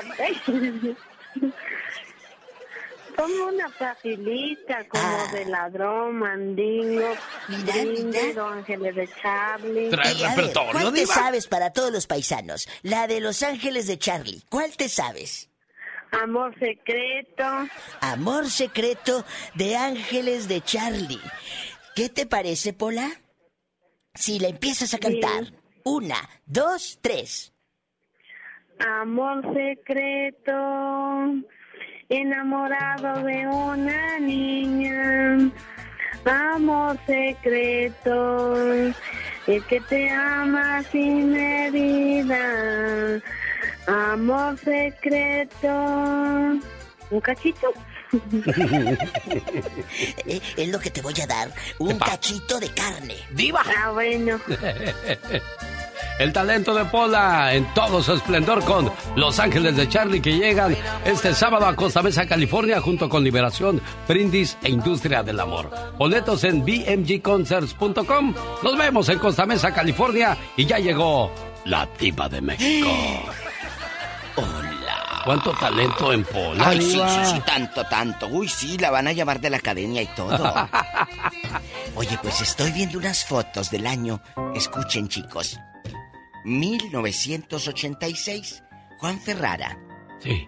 Se acababa de divorciar de Elena Rojo y le había quitado o le había dejado, hubo un problema ahí, Sí. eh, la casa a Elena. Él se había ido a vivir con su mamá, doña Ofelia Guilmain. Entonces él construía en ese entonces, 1986, un caserón, amigos, en el área de San Jerónimo, en la Ciudad de México. Sí. Que decías área de San Jerónimo y estaba. ah, bueno, ahorita San Jerónimo está, bueno, rodeado de todo. Esa casa, después ahí vivió Juan Ferrara, el actor mexicano, la vende, ya fue una escuela, luego fue no sé qué y ahorita se está vendiendo. Qué triste que después de que tú le pusiste todo tu corazón, termine pues siendo una barda más, un rotoplas bien feo que se ve ahí y, no sé qué más cosas le hacen. De todos los sueños que tú tienes, de todo lo que tú trabajas, luego que venga otro y haga cosas feas, de verdad que cuiden, amigos, lo que tienen, cuiden el dinero que invierten, cuiden porque él, mira, les voy a mostrar una foto del A ver, Diva, 86 enséñeme, enséñeme. para que vea usted Lo bonito que bonita- estaba. No, mire la, la barda, era un caserón, no es No, no, no. eh, mansión, Diva de mansión. México. Y Como ahora las que usted tiene. Mire nada más. Qué triste, ¿verdad? ¿Sabe qué es lo que pasa, Diva de México? Es que desgraciadamente. Qué triste. Yo, yo lo dije en una frase que dentro de, de unos 50 años alguien más va a vivir en tu casa. Claro. Y tú no la disfrutas. Y sobre todo en este país no la disfrutamos porque no la pasamos todo el tiempo trabajando para poderla pagar. Porque si no pagas, pues la vas a perder. Y si rentas, si no pagas, te van a sacar. Entonces hay que trabajar, trabajar y disfrutamos muy pocas veces las cosas. Y ya el que, que viene después, nuestros nietos o bisnietos, vienen y se sientan como si nada y de ti ni se acuerdan y ni te conocieron. Y ni Diva. te conocieron, la verdad. Ni te conocieron. Chicos, se estrena el viernes una serie en Amazon que necesito. Ever been to Delaware? If not, now's the time to visit. You'll find a lot of fun in a little state. Since you can drive anywhere in the state in a couple of hours, you'll spend less time driving and more time enjoying. Explore from the bays to the beaches, stroll the boardwalks, and have an oceanside bonfire. Get a taste of Delaware at one of the award winning restaurants and enjoy a local craft brew. See the first state's unique historic landmarks and experience Delaware's endless discoveries. Plan your adventure today at visitdelaware.com. What makes a carnival cruise fun? A picture perfect beach day at Cozumel or a tropical adventure to Mayan ruins with snorkel excursion for good measure. A delectable surf and turf at sea, topped off with craft cocktails at Alchemy Bar. Now, get some Z's. You never know what tomorrow will bring. Why? Because no one does fun like Carnival. Carnival, choose fun. Ships Registry, Bahamas, Panama. Necesito, escuchen lo que les digo, que la vean. La cabeza de Joaquín Murrieta. La protagoniza Ah, mi querido amigo Juan Manuel Bernal y Alejandro Speitzer. E- y, y el hijo de Humberto Zurita, Emiliano Zurita. No sabes qué bonito. El, el 17 de febrero, o sea, ya el viernes en Chiquilla, no me hablen, voy a estar viendo. Es el Robin Hood mexicano. Así te la pongo. La cabeza de Murrieta. De Joaquín Murrieta. Viene fuerte, viene bonita, viene... eh, hay de todo, drama, comedia, coraje, histórica, es una serie histórica. Va a estar muy, muy interesante. Yo ya vi unos cortos que me mandaron y se ve muy padre. Véanla, el viernes se estrena en Amazon. en Amazon. Oye, ¿vieron el tatuaje? ¿Vieron el tatuaje que se hizo la J-Lo y el Ben Affleck? Oh, sí se hicieron tatuaje de Iván. Claro, y la gente ayer, ay, que no me gusta. ¿Y tú crees que diciéndole a Jennifer, no me gusta tu tatuaje, te lo va a quitar?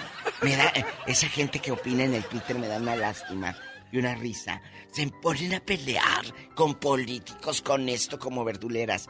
Nada más ve la nota y ¿Ya?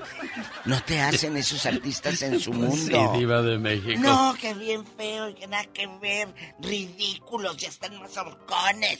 Y no sé qué tanto les decían. Bueno, se tatúan por amor. Y luego la, y luego la J-Lo, amigos, Sí. trae una cadenita como de las que vendían en los 90 en abonos en tu colonia pobre. Puras letritas de tu pareja. Oh, de veras. ¿Se acuerdan que decía, ¿O por se ejemplo, puso una de esas J-Lo? Ro- Rosalía o Benita o como te llames? Ella se puso una que dice Ben. Ven. Ay, tú dices la diva de México. Ridícula. Pero qué, qué bonito es el amor. Bueno, eso quiere decirle, soy la- mi dueño es Ben. Ay, ¿no? tú. Y es lo que quieren decir, diva. No, no, no, no, no. Qué Cuando- padre. Oye, como dicen las del norte, este, trae el nombre de su vato. Trae el nombre de su vato. O como decimos allá en mi tierra, del huerco. Mira. Ah, dos flechas cruzadas por el amor. Y ella, en chiquilla, en su cuello dice Ben. Ah, en el cuello. Claro, aquí. No, no, no, pero no en el cuello se tatuó. Oh. Las joyas. Oh, las joyas. Las joyas, dice Ben. la Las joyas de los cadenita. noventas, dice la diva de México. los 90, que le abonabas una Oiga, letra. ¿Se le hace bien letra. ponerle, por ejemplo, el nombre de su pueblo a su camioneta, diva de México? ¿Qué le dije de los del Twitter? ¿Es la camioneta mía? No. Que le ponga como le quiera. Si le quiere poner hasta patas para arriba y llantas para arriba. ¡Qué delicia! Pónganle. Eh, que le, al niño le puso Phoenix. Si al Póngale. le quiero poner Bronzeville, le pongo Bronzeville. Pues yo quiero ponerle Jorge al niño, Pe- diva de pónganle México. Jorge. De verdad, hagan con sus vidas. Lo acaba de decir el genio. En 50 años nadie se va a acordar. Definitivamente. Así todo pasa. Hagan lo que quieran, chicos. Que me quiero salir de la escuela, que quiero estudiar otra carrera, que quiero dedicarme a ser músico. Hazlo. Porque si no, vas a ser un abogado frustrado queriendo ser músico. Sara Ponce recibe un saludo de parte de tu José. José pidió este saludo a las 4.40 de la mañana, son las 7.35. No sirvo yo para la muerte porque, pues mira, a qué horas vengo a mandar el saludo, dijo José. En 10 minutos, mándalo, genio. Sara Ponce. Son las 7.36 No, de la mañana, hora del Pacífico. Sara. Sara ya no me escuchó, dijo, ay viejo, ni mandó tu saludo el loco ese de la radio. No mandó nada. Sara, ni modo. Eh, para la otra pídela un día antes. Al rato vengo, chicos. ¿Que quién es ella? ¿A poco no la conoce? Se la presento.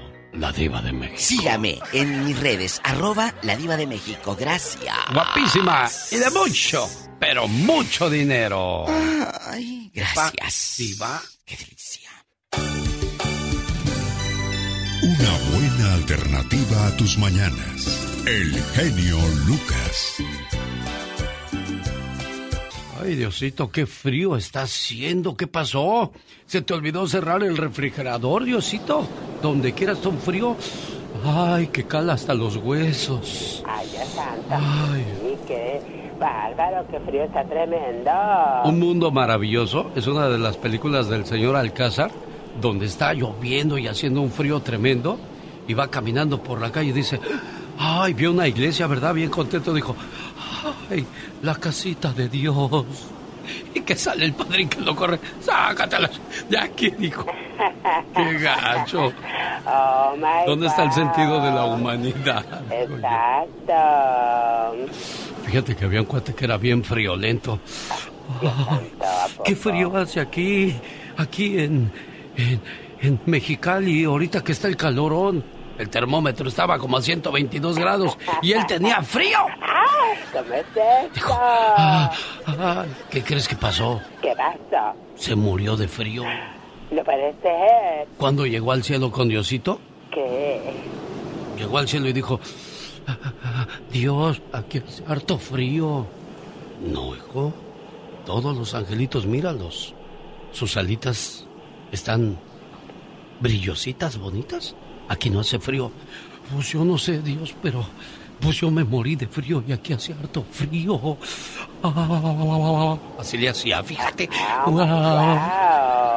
Entonces dijo, ay, está bien, hijo, te voy a acercar un poquito al sol. Y lo acercó. Y aquel, ay, Diosito, posita calientito, pero me estoy muriendo de frío. Ay, hijo, ¿qué hago contigo? Ya sé, te voy a mandar al infierno. Aunque te has portado bien, te voy a mandar al infierno porque pues allá mi, mi competencia tiene mucho calor. Claro. Y allá va, ¿qué? Lo mandó al infierno con el diablo. Oh, my wow. Y el frío al cuate lo seguía. En el infierno con las calderas a todo vapor. Ah, wow. Y le dijo el demonio, así es que tú eres el que tiene frío. Sí, sí, señor diablo. Ay, y aquí también hace frío. ¿Cómo que hace frío? Así le hizo, así se rió. Yo que estaba viendo todo el chisme me asusté, dije, ah, ¿cómo le hace el diablo? Oh, ay, wow, qué miedo. Dijo, pues yo no sé, será el sereno, pero yo tengo frío, diablo. A ver, te voy a acercar a una de mis calderas más calientes. Ay, no, se chicharrada. Y lo acercó a la caldera más caliente, creo que se llamaba Katrina. ¿Y qué pasó? Pues aquel se seguía muriendo de frío. Ay, no puede Ah, ser. Ay, no le hace que esta caldera esté bien caliente, de todos modos tengo frío. No puede ser. ¿Qué hago? Dijo el diablo. ¿Qué hago con este que ya me está fastidiando con... Ah, tengo frío. Ay, no puede ser. Fue y le dijo, oiga, señor diablo, ¿no tendrá otro lugar más calientito porque tengo frío? Harto frío. No, pero Hasta ¿qué le- le pasa a ese hombre? Hasta le hacía... Ah, Sí, de tanto frío. Y luego dijo, espérame tantito, voy a hacer del baño, hizo de la chis. Y ya ves que cuando tienes frío, orinas en abonos. Ah, claro. Ya, diablo, ya. ¿Qué hago, señor diablo? Dijo, ay, en la torre. Ay, este loco ya me cansó. Abrió la caldera, ¡pum! que lo avienta para dentro de la caldera. oh, my wow. Aquí lo voy a dejar un rato para que se aliviane este. Después de una semana, el diablo se acordó que había metido aquel a la caldera. Ah, oh, my wow. Bien desesperado el diablo que abre la caldera. ¿Qué crees que gritaron desde adentro de la caldera? ¿Qué gritaron? ¿Quién desgraciados abrió la caldera que está entrando el frío? ¡Ciérrenle! Oh, my wow. Jaime Piña, una leyenda en radio presenta ¡Y ándale! lo más macabro en radio. En vivo y a todo color, desde aquí, desde Los Ángeles, California, para el mundo. Mister Noticia, Jaime Piña. Y ándale, mi querido Alex, el genio Lucas.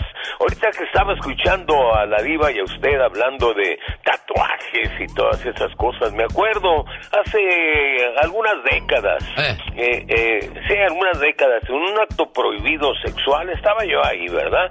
Y, y pues, estábamos, pero, pero súper, ¿verdad? Eh, y de repente me veo, leo en el cuello de, de la amada en turno, en la espalda, un tatuaje. Pero él estaba entrada, sasasasasazo, y veo un hombre tatuado que decía, Carlos.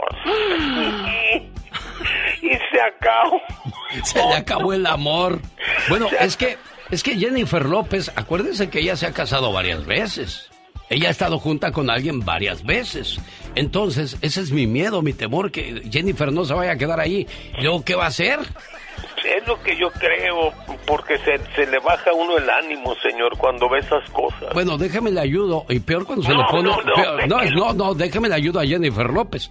Y, y lo peor es cuando se ponen donde, donde termina la espalda el nombre del fulano o de la fulana. Pobre de la siguiente criatura. Bueno, eh, Jennifer, si te pusiste la B de bueno, la B de Briana, pues búscate a alguien que se llame Benjamín. Alguien que se llame.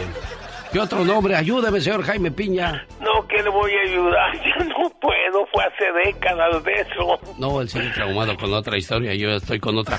Bueno, vámonos con él. ¡Y ándale! ¡Ándale! En Saltillo, Coahuila. Tras el asalto que sufrió el staff del cantante de regional mexicano Alfredo Olivas, y yo no dudo que él haya estado también.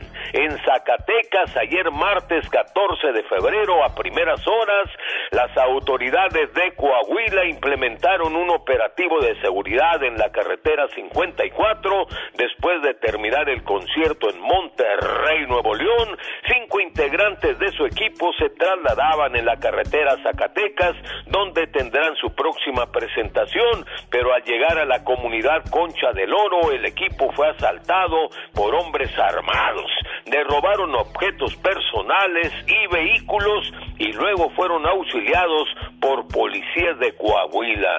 Alfredo Olivas ha sufrido dos atentados. Esta vez él supuestamente durmió en su casa. El padre está ligado al mundo de los narcos, mi Alex. Y ándale, en Guadalajara, Jalisco, ya no hay respeto para Dios. Tres malandrines rompen una ventana y se introducen a una casa habitación de monjitas del Colegio de la Luz Bendita. Mientras las monjitas hacían sus oraciones, en la tarde, menudo susto se llevaron estas hijitas de Dios al ver a los malhechores con tremendos pistolones, mi querido Alex, amenazándolas con te vamos a matar. Robaron cajas fuertes, las ataron de pies y manos, les dieron algunos golpes y huyeron. Los cobardes ladrones, cobardes no se les puede llamar de otra manera, pobres monjitas.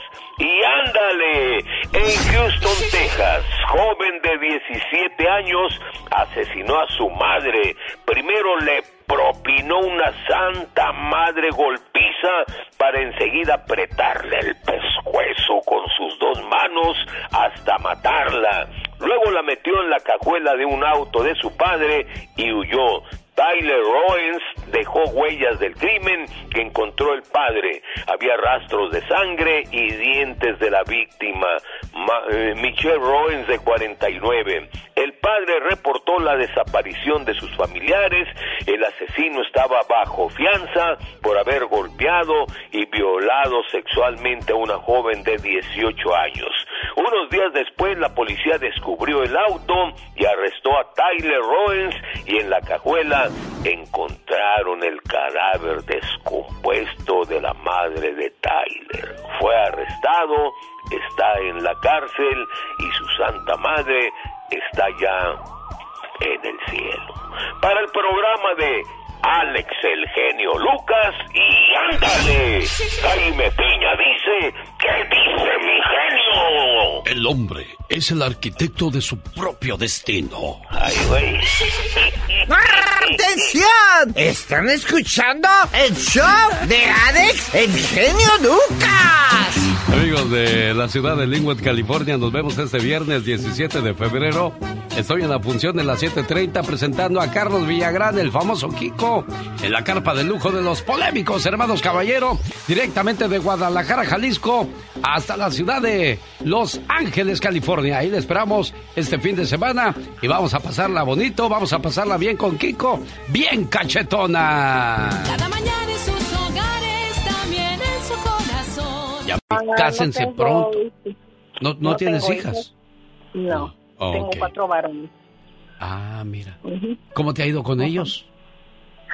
Pues bien, bendito sea Dios, pues bien. ¿Qué, es tu opinión referente a la, a la familia que pues no haya qué hacer con esta muchachita? Ah, hay dos cosas, vamos, son dos cosas aquí en este país, ¿verdad? Eh, una, ah, eh, la, la, la misma, ah, el mismo gobierno te quiere controlar, porque si les pegas es abuso y no te dejan, muchas veces no te dejan ejercer tu autoridad como padre, esa es una. Y como los niños saben eso desde que van en el kinder, ellos se, amenazan. se sienten empoderados con eso, ¿verdad? Sí. Pero sí hace falta que en la casa este, haya, haya disciplina y sepan que ellos, que tú no eres un juguete de ellos y que, y que tú eres su autoridad. Hasta los 18 años, si ellos ya deciden otra cosa, está bien. Pero mientras estén bajo tu mando, man- bajo tu autoridad, tú eres la autoridad y ellos no tienen por qué decidir por ti. Esa es una. Yo, este, eh, yo tuve una situación con uno de mis hijos cuando estaba en la, en la preparatoria, que es la secundaria, y me mandaron a llamar y estaba el oficial y los, los directivos y todo. Me dieron la queja de mi hijo, que estaba portándose mal, que los había hecho correr y bueno, entonces yo le llamé la atención a mi hijo delante del oficial. Sí. El oficial me dijo que este por lo que yo había hecho yo podría tener consecuencias este Legales. judiciales Sí. legales y le dije mira ok yo ahorita tú me estás diciendo delante de él me estás quitando autoridad le dije esa es una otra le dije yo lo estoy corrigiendo para que el día de mañana tú no vengas y me lo traigas esposado porque el niño anda haciendo graffiti o anda haciendo cualquier cosa le dije, si eso llega a pasar, yo te voy a buscar a ti y tú me lo vas a corregir cuando ya no tenga remedio. ¿Por qué? Porque tú me estás quitando la autoridad delante de él. Le dije, y eso no es. Le dije, yo estoy bajo, él está bajo mi cuidado y mientras él no sea mayor de edad, él está bajo mi cuidado. Y yo le pongo a él los, los castigos y las remiendas que él necesita ahorita que se puede. Cuando ya esté más grande, yo ya no me hago responsable, pero ahorita yo soy responsable. Bueno, es que estamos hablando con una mamá que tuvo autoridad. ¿Cuántos padres pueden hablar que tienen esa autoridad? Martita, gracias, te agradezco por tu llamada. De eso hablamos hoy en el Ya Basta. Cada mañana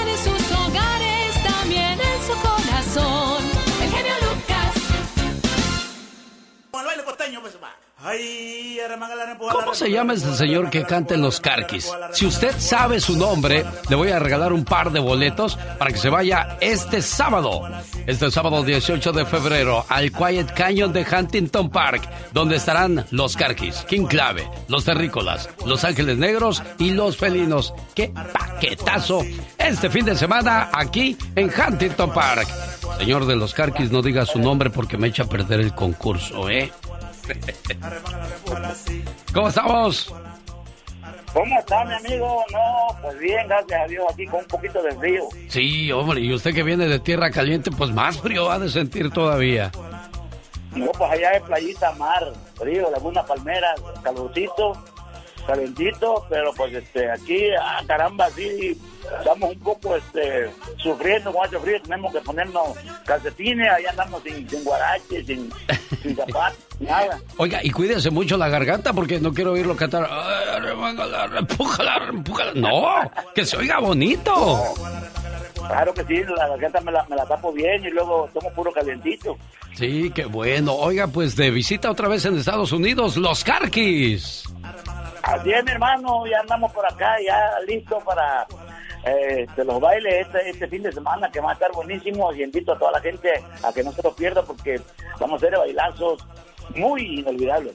Perfecto, nos da mucho gusto, Laura. Búscate a alguien que tenga el nombre de, de mi amigo, el vocalista del grupo Los Carquis. ¿Cuántos años ya cantando, jefe? Pues mira, cantando ya 21 años ya como, como cantante, porque yo antes era guitarrista en otro grupo. Ah, ¿cómo se llamaba ese grupo donde usted tocaba la guitarra?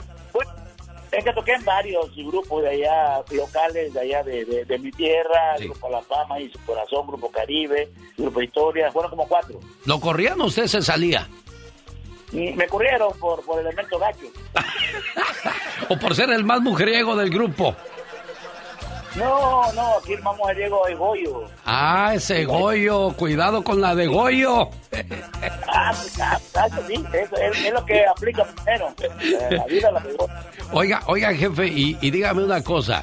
Cuando usted estuvo en esos grupos, ¿no lo dejaban cantar o, o usted no quería cantar? No, pues eh, no se podía porque los grupos ya tenían cantantes y tocaban el tipo de música de costa, pero más fina, más este, más light, ¿no? Sí. Este, y yo llegué, pues, este, a mí me gustaba eh, cantar más para el barrio, para el pueblo, pues, lo que vivimos, lo cotidiano. Usted era muy salvaje, que dijo, no, a mí no me gusta eso de... Y la cumbia del amor llegó para mi corazón. Que dijo, no, no, no, vamos a remangarla y a, a reempujarla. ¿Qué dijo? Yo por, yo por a, a la chica te digo que no se me después yo el cajetelo, sí, sí, en el cajetelo, y ese odio le puse un chau. Eso es lo que me gustaba a mí, pues. Sí, ¿qué dijo? Y ahora, ¿qué dijo? Voy a hacer mi propio grupo y yo voy a mandar aquí, a ver quién me corre. Pues sí, fíjate, porque pues este yo tenía, componía ya y yo le mostraba canciones a mis a mis este, directores, a mis patrones, les decía, oye, mira, porque hay que a veces que veía que otros otros grupos más pequeños que en el que yo andaba tocaban y levantaban la gente porque tocaban lo de moda, ¿no? Lo que andaba sonando. Sí. Y pues acá otra onda, más, más, más, más lento, más, y no se levantaba la gente. Yo le decía, mira, hay que tocar algo así, como, ucha, corran a la cucha, ropa, pescado, chile, machucado. Esa es la cosa, pero no, con eso nos van a correr, nos van a mencionar a la mamá. Sí. y no, no, no, no, no se pudo nunca con mis canciones, pero yo nunca se me quitó el sueño de tener algún día mi propia agrupación y, y de ahí para adelante. Bueno, le voy a decir algo al vocalista de los Carquis porque ya tengo alguien que me va a decir su nombre para poderlo llamar por su nombre. Cuando tú tienes un sueño y una ilusión y se las planteas a los demás te llaman loco y si pega te llaman genio. Ahora todo el mundo va a decir, ay, qué buen grupo son los Carquis. Ay, porque nosotros los costeños Ah, pues es cierto, eso es una, una publicita, ¿verdad? La que estás diciendo, porque muchos dicen, ah, tan locos, no van a tardar ni un mes, ya al rato se van, ese grupo se va a desbaratar, y es cierto, ¿eh? La verdad. Pero pues, eh, al último, a todo eso que decían, le di una cachetada con guante blanco. Eso, pues lo estamos viendo, los Carquis son internacionales y los grupos en los que tocó y no le aceptaron su música, ahora se han de estar dando de topes y le han de- ido a decir, hey hermano, déjame cantar en tu grupo, hombre. Pues sí, fíjate que este, hay muchos que así, oye, dame ya, que somos amigos de hombre, chingado". Bueno, Carmen, ¿cómo se llama el muchachón que estamos escuchando hablar ahorita de los Carquis? Francisco Ramírez. Francisco Ramírez, ¿así se llama usted, patrón? No, no, eh, No, se llama Francisco, niña. Francisco Ramírez. ¿Quién es Francisco Ramírez? Eh, ¿Hay alguien que se llame Francisco en el grupo? Eh, tuve uno, uno que tocaba la conga ah, como en el 2006, 2007, que así se llamaba. Ah, pero nada que ver con el nombre de usted. Va, voy a darles una clave. Su nombre comienza con la letra D eh, de Eduardo, pero no se llama Eduardo. Con la E de Enrique, pero a lo mejor se llama Enrique. Con la E de... A ver, diga, ayúdeme. De, de, de, de Elena. No, usted no creo que se llame Elena tampoco. Bueno, ahorita seguimos investigando su nombre. Pues los Carquis son de fama internacional y van a hacerlos bailar y cantar este fin de semana. Nada más se presentan en Huntington Park, jefe. Ahí está o se me fue. Digo, se fue. No, porque se me fue, soy yo de, como de albur feo.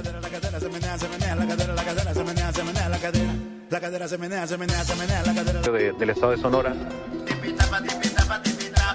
Está la situación en Sonora, uno de los estados más complicados en la actualidad. Señoras y señores, los Carquis. ¿Cómo estás, José? Buenos días. Hola, buenos días, Genio Lucas. ¿Viene usted? Bien, aquí listo para el baile este sábado. Sí, listísimo. Ya tengo lo, el traje listo y nomás... Le faltan ah, los Voy a boletos. llevarme la par- Le faltaban los boletos. Bueno, para que vean los. Carquis aquí en Clave, los Terrícolas, los Ángeles Negros o los Felinos. O, y los felinos, mejor dicho, que porque todos ellos van a estar ahí. ¿Cómo se llama el vocalista de los Carquis? El- se llama ah, Juan Carlos. Y, y- igual, ah, pues, Quique, más conocido como Quique el- de los Carquis. Ah, ¿es cierto eso, muchachón? Sí. Señoras y señores, se lleva el premio, señoras y señores, nuestro amigo José, porque efectivamente le dicen Quique, pero se llama Juan Carlos. ¿Desde cuándo se llama Juan Carlos? Juan Carlos Vicente Ramírez, con Quique Carqui a la orden. Bienvenido al programa y nos da mucho gusto tenerlos ya nuevamente en Estados Unidos con todo su ritmo, todo su sabor, toda su música. Y pues eh, como siempre que el éxito los acompañe, Enrique. Muchísimas gracias, hermano. La verdad, la verdad, este, a ver qué día nos vemos ahí para saludarnos y convivir un rato contigo, hermano, y charlar un rato con, con, con, con, mi grupo aquí, con los muchachos que quieren este, eh, estar con ansia de, de conocerte en vivo y, y charlar un rato. Sí, se traen las guitarras, el sax, el piano y hacemos una rebambaramba aquí en el estudio. Porque los carquis a, donde, a donde quiera que van son fiesta segura. ¿O me equivoco, Juan Carlos? Ahí estaremos contigo, carnal, la verdad, primeramente Dios, este, eh, muy pronto vamos a ahí contigo en tu cabina o en otro lugar, eh, haciéndote por ahí bailar con la música de los carquis. El baile del recuerdo.com ya tiene sus boletos y lugares de costumbre para que no se pierdan el bailazo este sábado 18 de febrero en el Quiet Canyon de Huntington Park. Los Carquis, King Clave, los Terrícolas, los Ángeles Negros y los Felinos le esperan. Gracias. Ay, saludos a mi amigo Daniel Mireles, que los trae en promoción a los famosos Carquis por todo Estados Unidos. Oiga, me va. Broma y radio. Diva, ¿no tiene una piedra de pan que me regales? Es que usted es muy Sí, sí, sí, buena. sí, ven, ven. Regáleme Ven. pan, señora. Ven, ven, ven, ven, ven, te los voy a dar todos para yo no engordar. Engordas tú. Ándale, ven, ven, ven, ven, llévatelos. Llévatelos, llévatelos, llévatelos, llévatelos, llévatelos. Así no me dan tentación.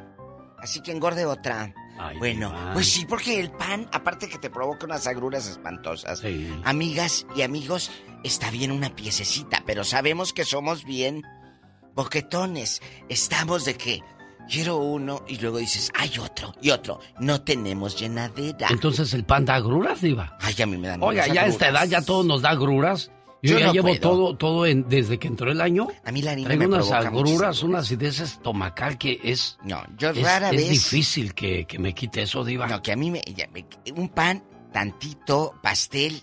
Bueno, los pasteles casi no me gustan. Eh, no soy de pasteles. Pero el pan, tantito. eh, El gansito, que soy fan del gansito, tantito.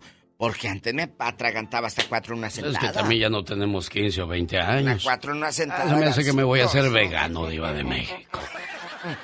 Pues sí, debería de hacerse vegano. Así dicen para no, para no gastar. Para no, pa' no hacer de comer. Para no, ga- pa' no gastar.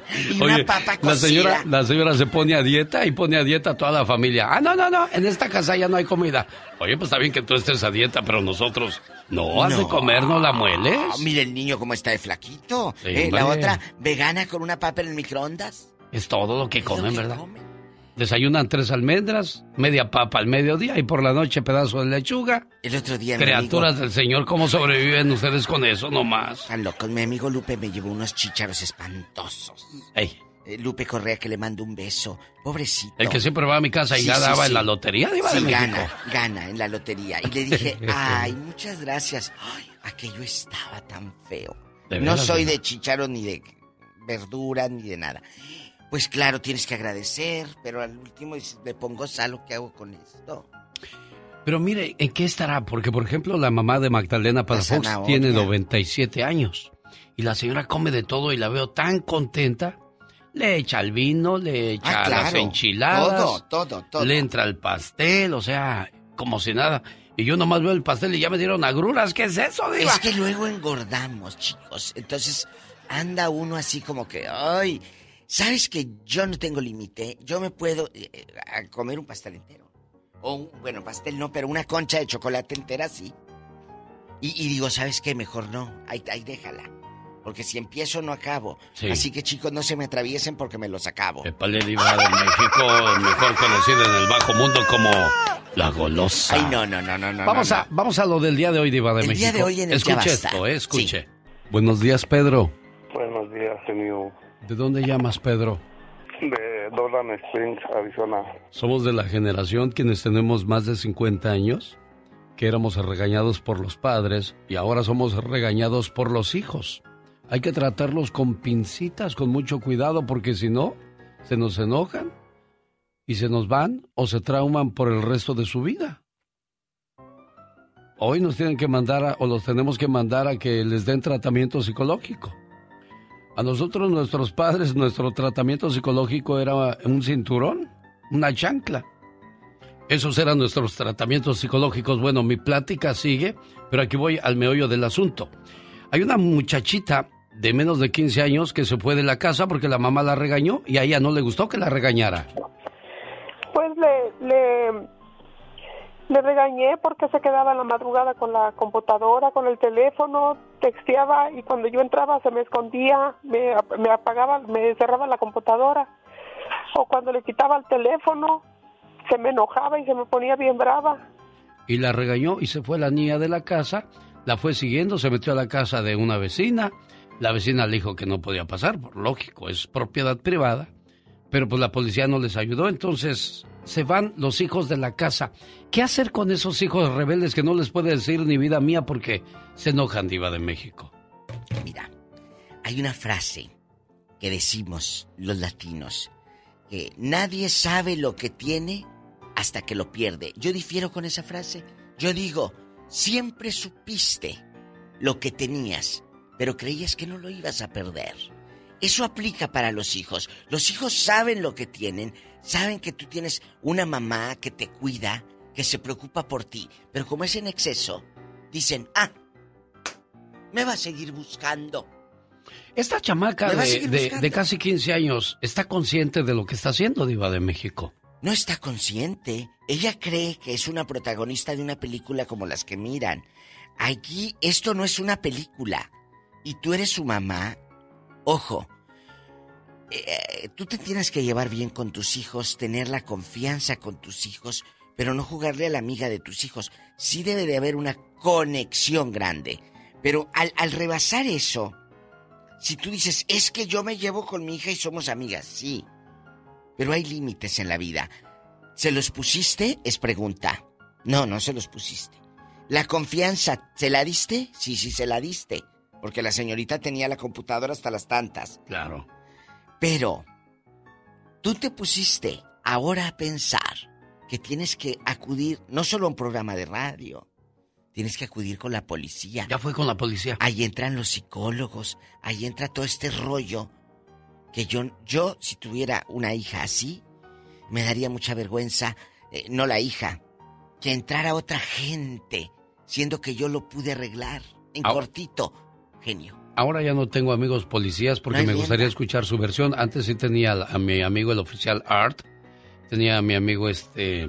¿Cómo se llama Laura? El último oficial que, que se jubiló ya de la policía de Salinas, pero ahora trabaja en la oficina. ¿Cómo se llama este oficial? Cabrera.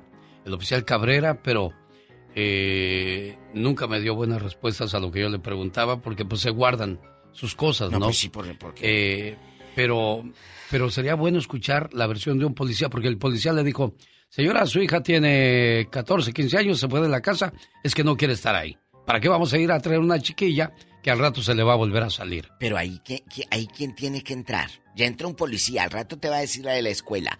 Vaya con el psicólogo. Y ahí vas tú sentada, que nomás vas a estar cabeceando porque la huerca ni caso te va a hacer. Entonces, aquí es sentarte con tu hija, dejarte de fregaderas y decirle, a ver, ¿a dónde te vas? Y nada de que, ah, ¿quieres irte? Órale, pero la ropa aquí se queda, tu computadora que yo te compré, aquí se queda, el celular que yo te compré, aquí se queda, y empezar a poner esas reglas. Hazlas, hazlo, pero es que pobre de mi hija, ¿y tu hija piensa en pobre de mi mamá? No, no piensa. Ahí está, con eso tengo, vámonos. Eh, lo que das recibes. Sí, definitivamente.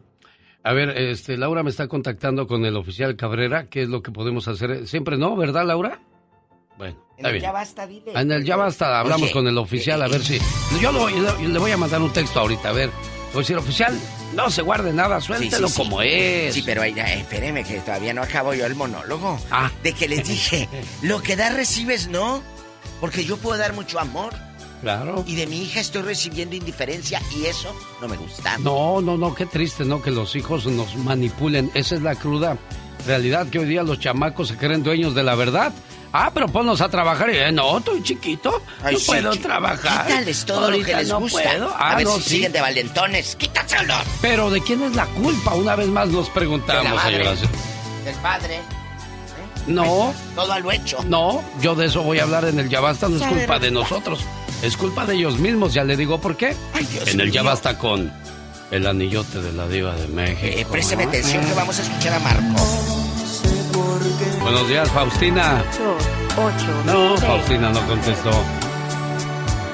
Quiero mandarle saludos en el día de su cumpleaños a Faustina Nicolás de Perris, California, a nombre de su señor esposo Félix, esperando que se la pase muy bonito y que cumpla muchos, pero muchos años más. Felicidades, Faustina. Rosmarie Pecas con la chispa de buen humor.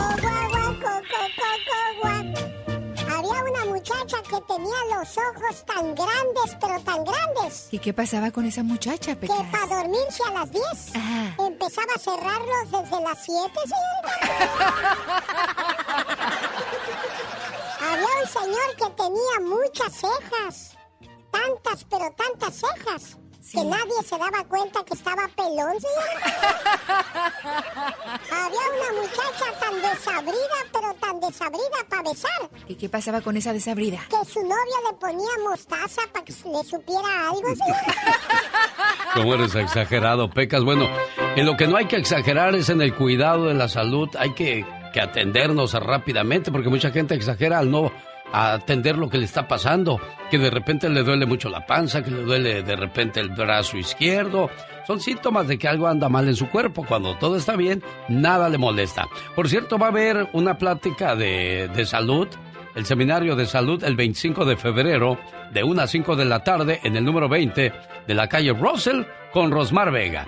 Más informes, área 831-818-9749. Área 831-818-9749. Oiga, ¿cómo le va con el frío?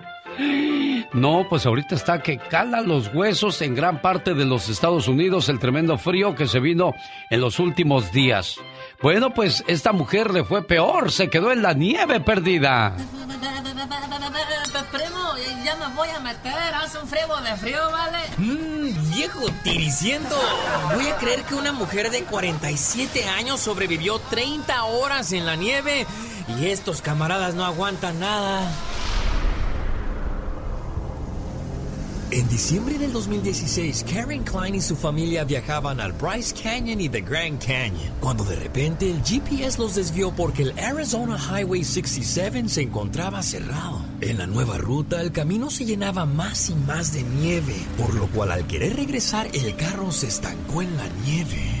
Para el colmo, no había señal en los celulares. Su esposo Eric estaba recuperándose de una lesión de la espalda y su niño de 10 años estaba que se lo cargaba la fregada. ¿Se imagínense nomás? Así que la maestra de profesión Karen decidió salir a buscar ayuda. Se llevó unas aguas y unas busgueras. Pero con el paso de las horas los recursos se agotaron, por lo que la mujer tuvo que tomarse su propia orina y alimentarse con ramitas de árboles.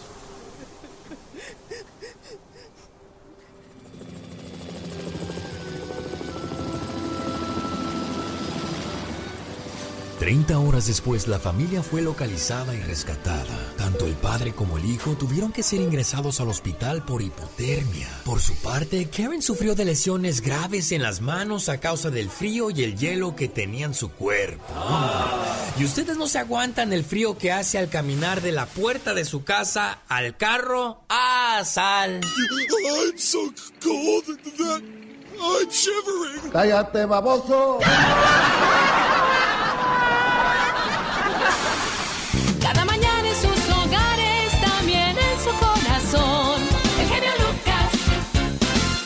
1, 2, 3, 4. Tenemos hijos de rebeldes porque quizás como padres no estamos actuando bien. Tus hijos necesitan que te hagas cargo de ellos, no que te tatúes sus nombres y fechas de nacimiento. Dijo. Yo nomás digo. Exacto, my wow. Ah, caray, ¿a poco tú eres la Catrina? Ah, oui, oui. Claro que yes, por supuesto que sí. Echa tu grito alterado, viejón. Uh. No, si eres la Catrina, me cae. Clara. Un saludo para la gente de la frontera, saludos en Ciudad Juárez, Chihuahua, Tamaulipas, la tierra de mis amigos del grupo Mojado, a donde mando un saludo. Y esto se oye bonito, Mojado. Saludos Ay, para todos los integrantes, y como no, la tierra de Don Rigo Tobar. Ah, claro. Cuando paseaba por el fondo del océano, me enamoré de una bellísima sirena. Ya no me sé más, por eso le hago así. ah, no, claro que sí, música para bailar. En Mexicali, saludos a aquellos que están esperando a que haya un montón de bodas para casarse en comunión y así ya no gastar tanto. es que está carísimo todo. Saludos a la gente de Tijuana, Baja California. ¿Qué crees? Ayer se casaron 1523 parejas en el día de San Valentín. Ay, mira qué bello, qué hermoso. Una Ana y José llegaron con sus niños un poco apresurados a casarse porque pensaron que se las había hecho tarde, pues para no variar. Ay, claro. Pero llegaron y dijeron, ya llegamos, ya llegamos, ya se acabó la ceremonia. Apenas vamos a empezar, hijos. Oh, y que casa God. 1523 parejas los padres de Tijuana. Ay, cómo han de haber caído cansados los pobres. Se casaron 76 extranjeros y 60 parejas de la tercera edad. Niña, si te está prometiendo papeles, pero ya se casó en una boda comunitaria, va mal el asunto. Oye, si no quiere gastar en una boda, ¿con qué clase de persona te estás casando?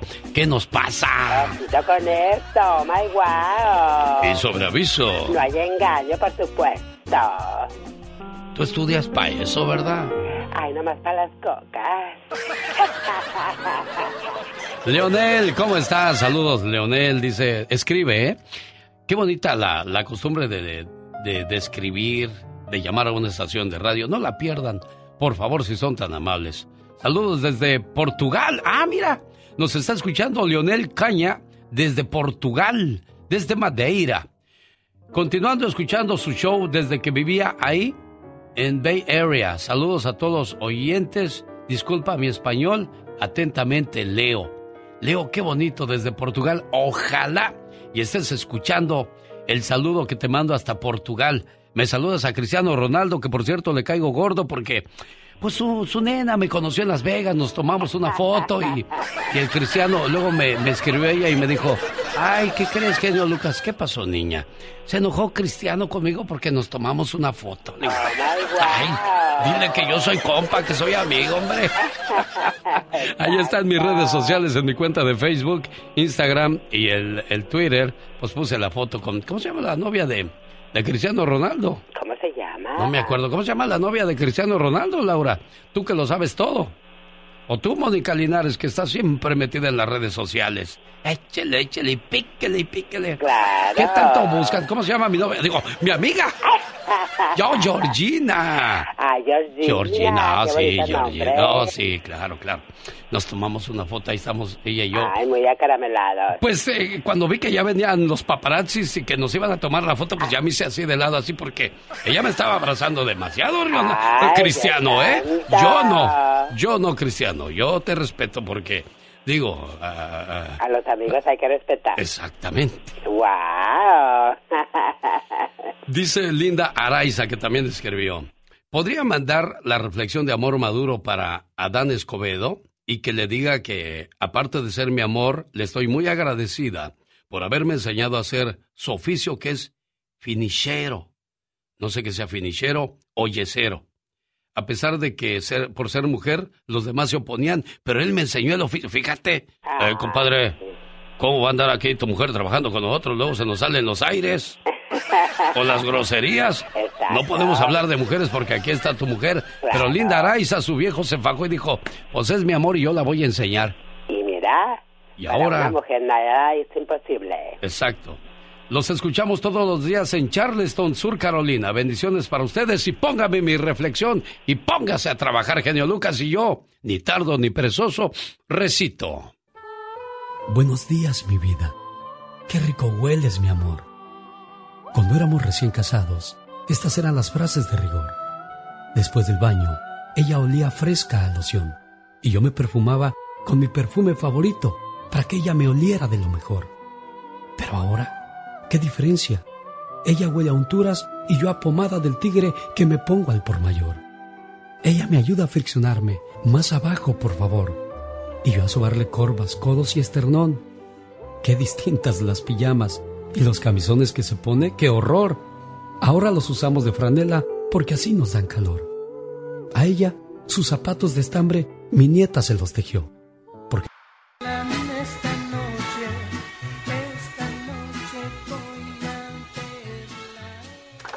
el show del genio. Se juntan las comadres y el chisme no se acaba. Ah, pero se enojan las comadres y salen las verdades. Ya son comadres, usted y la Catrina. Martita, ya los escuché echando harto chisme. Eh, hay que, hay que pasar información. Eso. Marta es originaria del Distrito Federal, está viviendo su segunda oportunidad en la vida porque pues después de un mal trago, de un mal momento con su primer hombre, encontró a alguien que pues la vida la hace ver diferente, bonita y con esperanza, Martita. Sí, muchas esperanzas. Qué bueno, me da mucho gusto eso. Y tenemos hoy el caso de, de esta muchachita que es menor de 15 años y que desgraciadamente pues optó por irse de la casa. ¿A qué edad te fuiste tú de la casa o a qué edad te casaste, Marta? Yo me casé a los 18 años. Bien jovencita. Sí. Muy ¿Y, con tus hijas cómo te va? ¿Les dijiste, hijas, eh, Ah, no cásense tengo pronto? hijos. ¿No, no, no tienes tengo hijas? hijos. No, Oh, tengo ok. cuatro varones. Ah, mira. ¿Cómo te ha Que los pies se le enfrían y después le duele el corazón. Cómo ha cambiado todo desde que ella me conoció. Antiguamente lucían encima de mi buró una rosa, su retrato, un perfume y un reloj. Ahora, el frasco de aspirinas, la pomada de rigor, unas vendas, mis anteojos, la jeringa, la ampolleta, el algodón, sin faltar el alcohol. Y en su buró, amontonadas para que quepan mejor, el vaso para sus puentes, el frasco con la fricción, un libro abierto, sus lentes y el jarabe para la tos, agua para la aspirina por si nos viene el dolor. Cómo ha cambiado todo desde que ella me conoció. Sin embargo, recordamos lo que el viento se llevó. Saboreamos lo que fuimos y vivimos hasta hoy. En la mañana, sin prisa siempre la misma canción. ¿Cómo dormiste mi vida? Ay, un dolor me despertó. Y hoy, ¿qué te duele mi cielo? Caray, hoy tengo un nuevo dolor. Y ya por las noches, ¿acaso recordando algo mejor? Oliendo a vaporú, a pomada y a fricción. Repetimos lo de siempre, lo mismo de ayer y hoy. Ojalá duermas mi vida, ojalá duermas mi amor. Recemos juntos un Padre nuestro y demos gracias a Dios. ¿Habías escuchado un programa de radio donde la gente habla así? Que es mi mejor hermana. Porque mi mamá se murió hace 10 años. Pero es que va a llorar, es bien llorona. Y los va a guiar por un buen camino. Ya no puedo, genio. Ahí nos vemos. Ya existe uno, y es el del genio Lucas. Un programa totalmente familiar.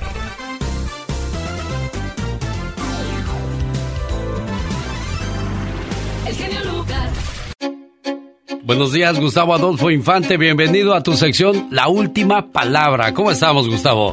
A todo dar, hermano, echándole ganas bien y de buenas acá en la Ciudad de México, con ganas de irte a visitar allá a, a Santana.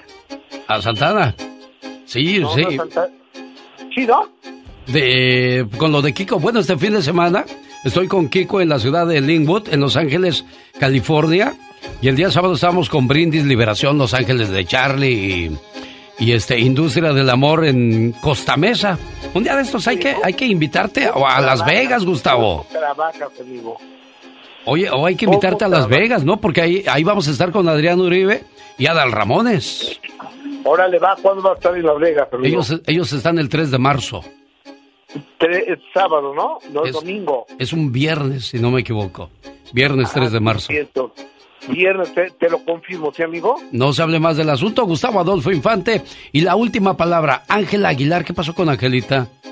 Fíjate que eh, esta chiquita de 19 años de edad está dispuesta a todo en contra de quienes pues abusaron de su imagen, crearon fotografías falsas donde la ponían desnuda en las redes sociales y dice que tope donde tope. Escúchala. Yo creo que el respeto es lo más importante. No importa tu género, no importa quién te gusta, no importa cómo te decides percibir, el respeto a derecho ajeno es la paz. A mí me faltaron al respeto y por ende voy a actuar ahora sí que con todo el peso de la ley y pues mi tía es mi abogada, ¿no? Entonces imagínate. O sea, Sí, no se vale. Lo mismo hicieron con Galilea Montijo en alguna ocasión. ¿Te acuerdas, Gustavo? Claro, por supuesto, y con tantas, ¿eh? O Sí. sea, hay cualquier cantidad de figuras públicas desnudas que no se han desnudado públicamente, ¿no? Sí. Oye, ¿qué hay con el hijo o el nieto de Cepillín? ¿Ya, ya está mejor? Fíjate que no. A este chamaco de 16 años de edad, desafortunadamente, le detectaron un tumor de cáncer entre el pulmón y, y la columna vertebral. Entonces está, está malito el niño, tiene 16 años y su papá Ricardo González Junior Cepi así lo comenta. El tratamiento, ya le pusieron esteroide eh, a Eddie, eh, está sacando mucha agua de los pulmones, eh, ya le veo mejor, mejor color porque estaba la verdad amarillo y este está echándole todas las ganas. Eh, hicieron la biopsia y hoy nos dieron el, el resultado de que de, de que sí era, sí era maligno. Caray, qué cosas de la vida. Oremos por todos los niños y por la familia de Cepillín, que todo esté bien pronto en casa, Gustavo. Y fíjate que no tienen dinero, afortunadamente a través de un plan de becas o algo así, este, lo están atendiendo en un hospital caro, que es el Hospital ABC Observatorio, afortunadamente eh, está teniendo una atención de primer nivel el chavito, afortunadamente, pero porque con esto de la pandemia se quedaron sin seguro de gastos médicos, imagínate con una enfermedad así. Increíble, bueno, hay que, hay que tenerlos guardaditos para esas emergencias, señoras y señores. Alfredito Olivas da su declaración de que no está secuestrado, Gustavo Adolfo Infante. Es que sobre todo que él en Parral, Chihuahua, en el 2015 le dio seis balazos que casi pierde la vida a su hermano en, eh, en el 2021 en Zapopan, Jalisco, lo asesinaron y a su esposa y a un bebé de, de un año. Entonces, y al papá también tuvo un atentado y Alfredo Olivas pues siempre anda con un convoy de seguridad como muy fuerte, se nos hacía raro que lo hubieran secuestrado, pero bueno, y él sale y da la cara, afortunadamente está bien y creo a él no le pasó nada. Todo bien, quiero agradecer a toda la gente que de verdad se ha preocupado, que ha sido bastante. Es lo bueno que me deja este evento. Este, que sepan que jamás lucraría con una cosa de esas. Yo no sé quién lo sacó, yo no sé cómo salió.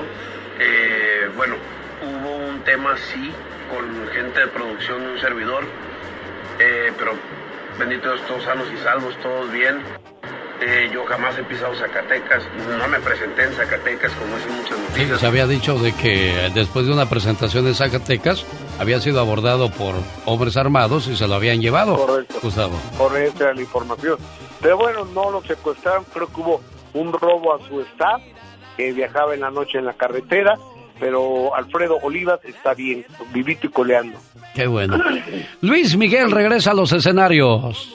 Fíjate que sí, señor, a través de sus cuentas de redes sociales, eh, Tour 2023 Luis Miguel, no dicen cómo, cuándo y dónde, pero ya este año Luis Miguel regresa a los escenarios después de cuatro años de ausencia, la última gira muy triste donde Luis Miguel canceló cualquier cantidad de shows, no sé por qué, si la tinnitus o, o vete tú a saber por qué, pero dos, tres canciones y dejaba el show ahí colgado en Auditorio Nacional, en Acapulco, en muchos lugares. Entonces, ojalá Luis Miguel ya venga renovado, porque lo que yo creo que sí necesita es lana Luis Miguel.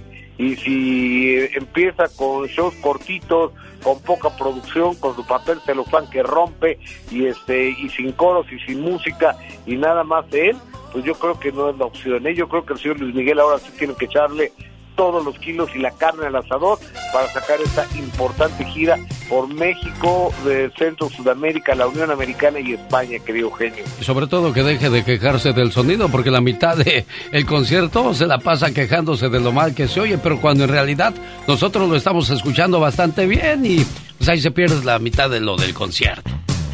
Pues es que el señor lo que debería de hacer es hacer algo que sea sound check, prueba de sonido antes de empezar los conciertos, pero también bien padrote quiere llegar, eh, bajarte la camioneta directo al, al show.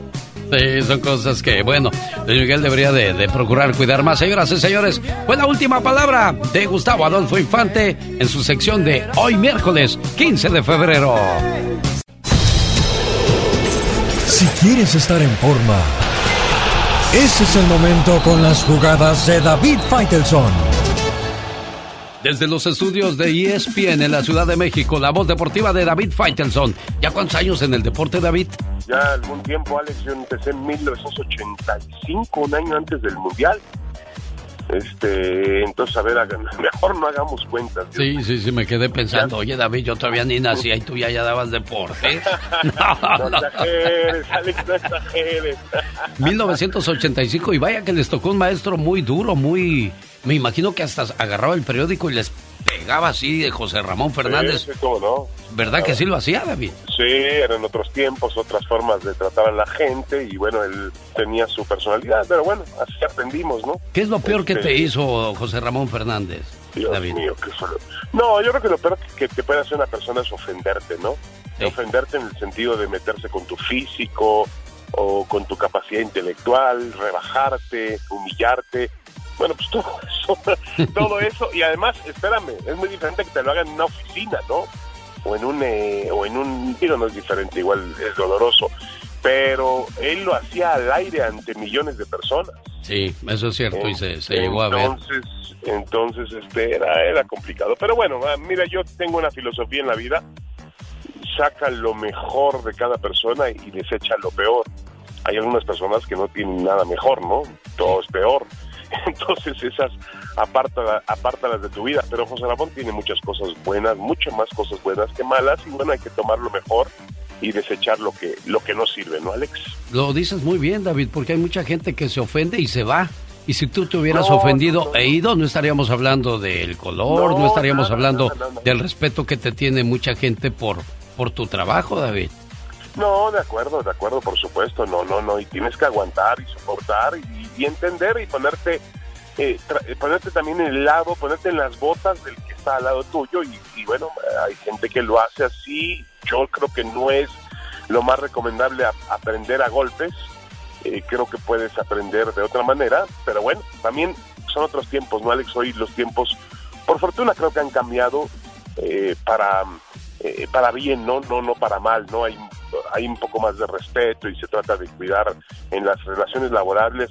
Vemos hoy que hay las empresas tienen, yo por ejemplo trabajo en ESPN, que es Disney, y hay una serie de reglamentos muy, muy claros cuando tú entras a trabajar, cómo te refieres a las personas, no puedes meterte ni con su sexo, ni con su religión, ni con su color de piel, ni con nada. Está prohibido hablar de ese tipo de temas en la redacción, ¿no? Oye, Alex, en, en temas de deportes, te puedo decir que está muy cerca Ricardo el Tuca Ferretti. Muy, muy cerca. Anoche hablaron con Hugo Sánchez, tuvieron una plática vía Zoom, ahora está de moda eso, hasta Argentina con Antonio el Turco Mohamed. Y el Tuca Ferretti estuvo temprano en las oficinas de Cruz Azul aquí en Gran Sur, en la Ciudad de México. Y bueno, todo hace indicar que mm, tanto el ingeniero Víctor Velázquez como Óscar el Conejo Pérez eh, se han definido por Ricardo el Tuca Ferretti en un contrato de tres años, claro. Como dicen por ahí, del, plato a la boca se cae la sopa, así que esperemos a que se haga oficial, pero está muy cerca el Tuca de, de Cruz Azul. El adelanto lo hizo David Faitelson en vivo y a todo color. Señor David, excelente día. Gracias, Alex, buen día, saludos para todos. El genio Lucas. La canción se la ofrecieron a Pepe Aguilar y no la quiso. Se la ofrecieron a la MS y no la quiso. Y dijo Calibre, ah, pues nosotros la grabamos. A propósito de buenas canciones y de buenos artistas, la nueva sensación de la música mexicana, Paulette, mañana en los estudios. A las 8 de la mañana, hora del Pacífico, no se la pierda. Y ella no quiere debernos nada. Los errores que cometemos los humanos se pagan con el ya basta. Solo con el genio Lucas. Hola. ¿Qué te pasa? ¿Estás loca? ¿Qué anda gritando Pola, Diva? No está buena de la cabeza. Eh, eh, Paulette, guapísima. Yo la entrevisté hace unas semanas. Ay, no sabes qué bonito canta esta niña. Mañana no se pierda la entrevista aquí con el zar de la radio. Guapísima. Y su padre también le dije, pues de tal padre, tal hija. Sí, de tal Guapísimo, palo, tal astilla. guapísimos. Yo comí con ellos en el, El Toro y la Capra. Saludos a mi buen amigo Javier que nos atendió de maravilla. Dijo, genio, genio, lo que quieran, hay que coman lo que quieran. Lo que quieran, el Toro y la Capra. Qué bonito. Gracias, Javier. Gracias. Chicos. Ay, salúdame a Agui, dijo, dale un abrazo de ¿Quién, mi Agui parte. González? Sí, Agui González es, es fino cliente de ese lugar, digo, de Agui, México. querido, que está grabando su nuevo disco de mariachi, que le mando un abrazo. Chicos, no hay nada más triste que ver que se desmorona tu familia. Tus hijos no te hacen caso. Pero, pero a ver, ¿no te hace caso alguien de 15 años? ¿Qué pasó, señora, con su hija? ¿Qué le dijo? Pues le, le, le regañé porque se quedaba en la madrugada con la computadora, con el teléfono, texteaba y cuando yo entraba se me escondía, me, me apagaba, me cerraba la computadora. O cuando le quitaba el teléfono, se me enojaba y se me ponía bien brava. Y esa era la razón, el teléfono, la computadora, unas amistades que no me gustaban y yo le decía, pero ya ve que se pone el plan de que yo no sé nada, sus amigas son las que tenían la razón. Pero fue eso más que nada, las amistades y la, pues sí, las amistades que tenía por las redes sociales. Y ahorita ya no les contesta el teléfono, ya no saben dónde anda. Se fue, se fue la chamaca de la casa cuando la regañó la mamá, tiene menos de 15 años. Y la pregunta del millón es, ¿qué va a hacer esta chamaca en la calle de 14 o 15 años de Iba de Al rato regresa. La policía, eh, fue la señora de la policía y el oficial le dijo que, pues que si ella se había ido por su propia voluntad, ellos no podían hacer absolutamente nada. Bueno. Vamos a preguntarle a un ¿es oficial. menor de edad? Vamos a preguntarle a un oficial. ¿Será la oficial Cabrera? Buenos días, ¿cómo está usted? Hola Alex, buenos días, bien, gracias. ¿Cuántos años eh, de ser oficial en los Estados Unidos, oficial Cabrera?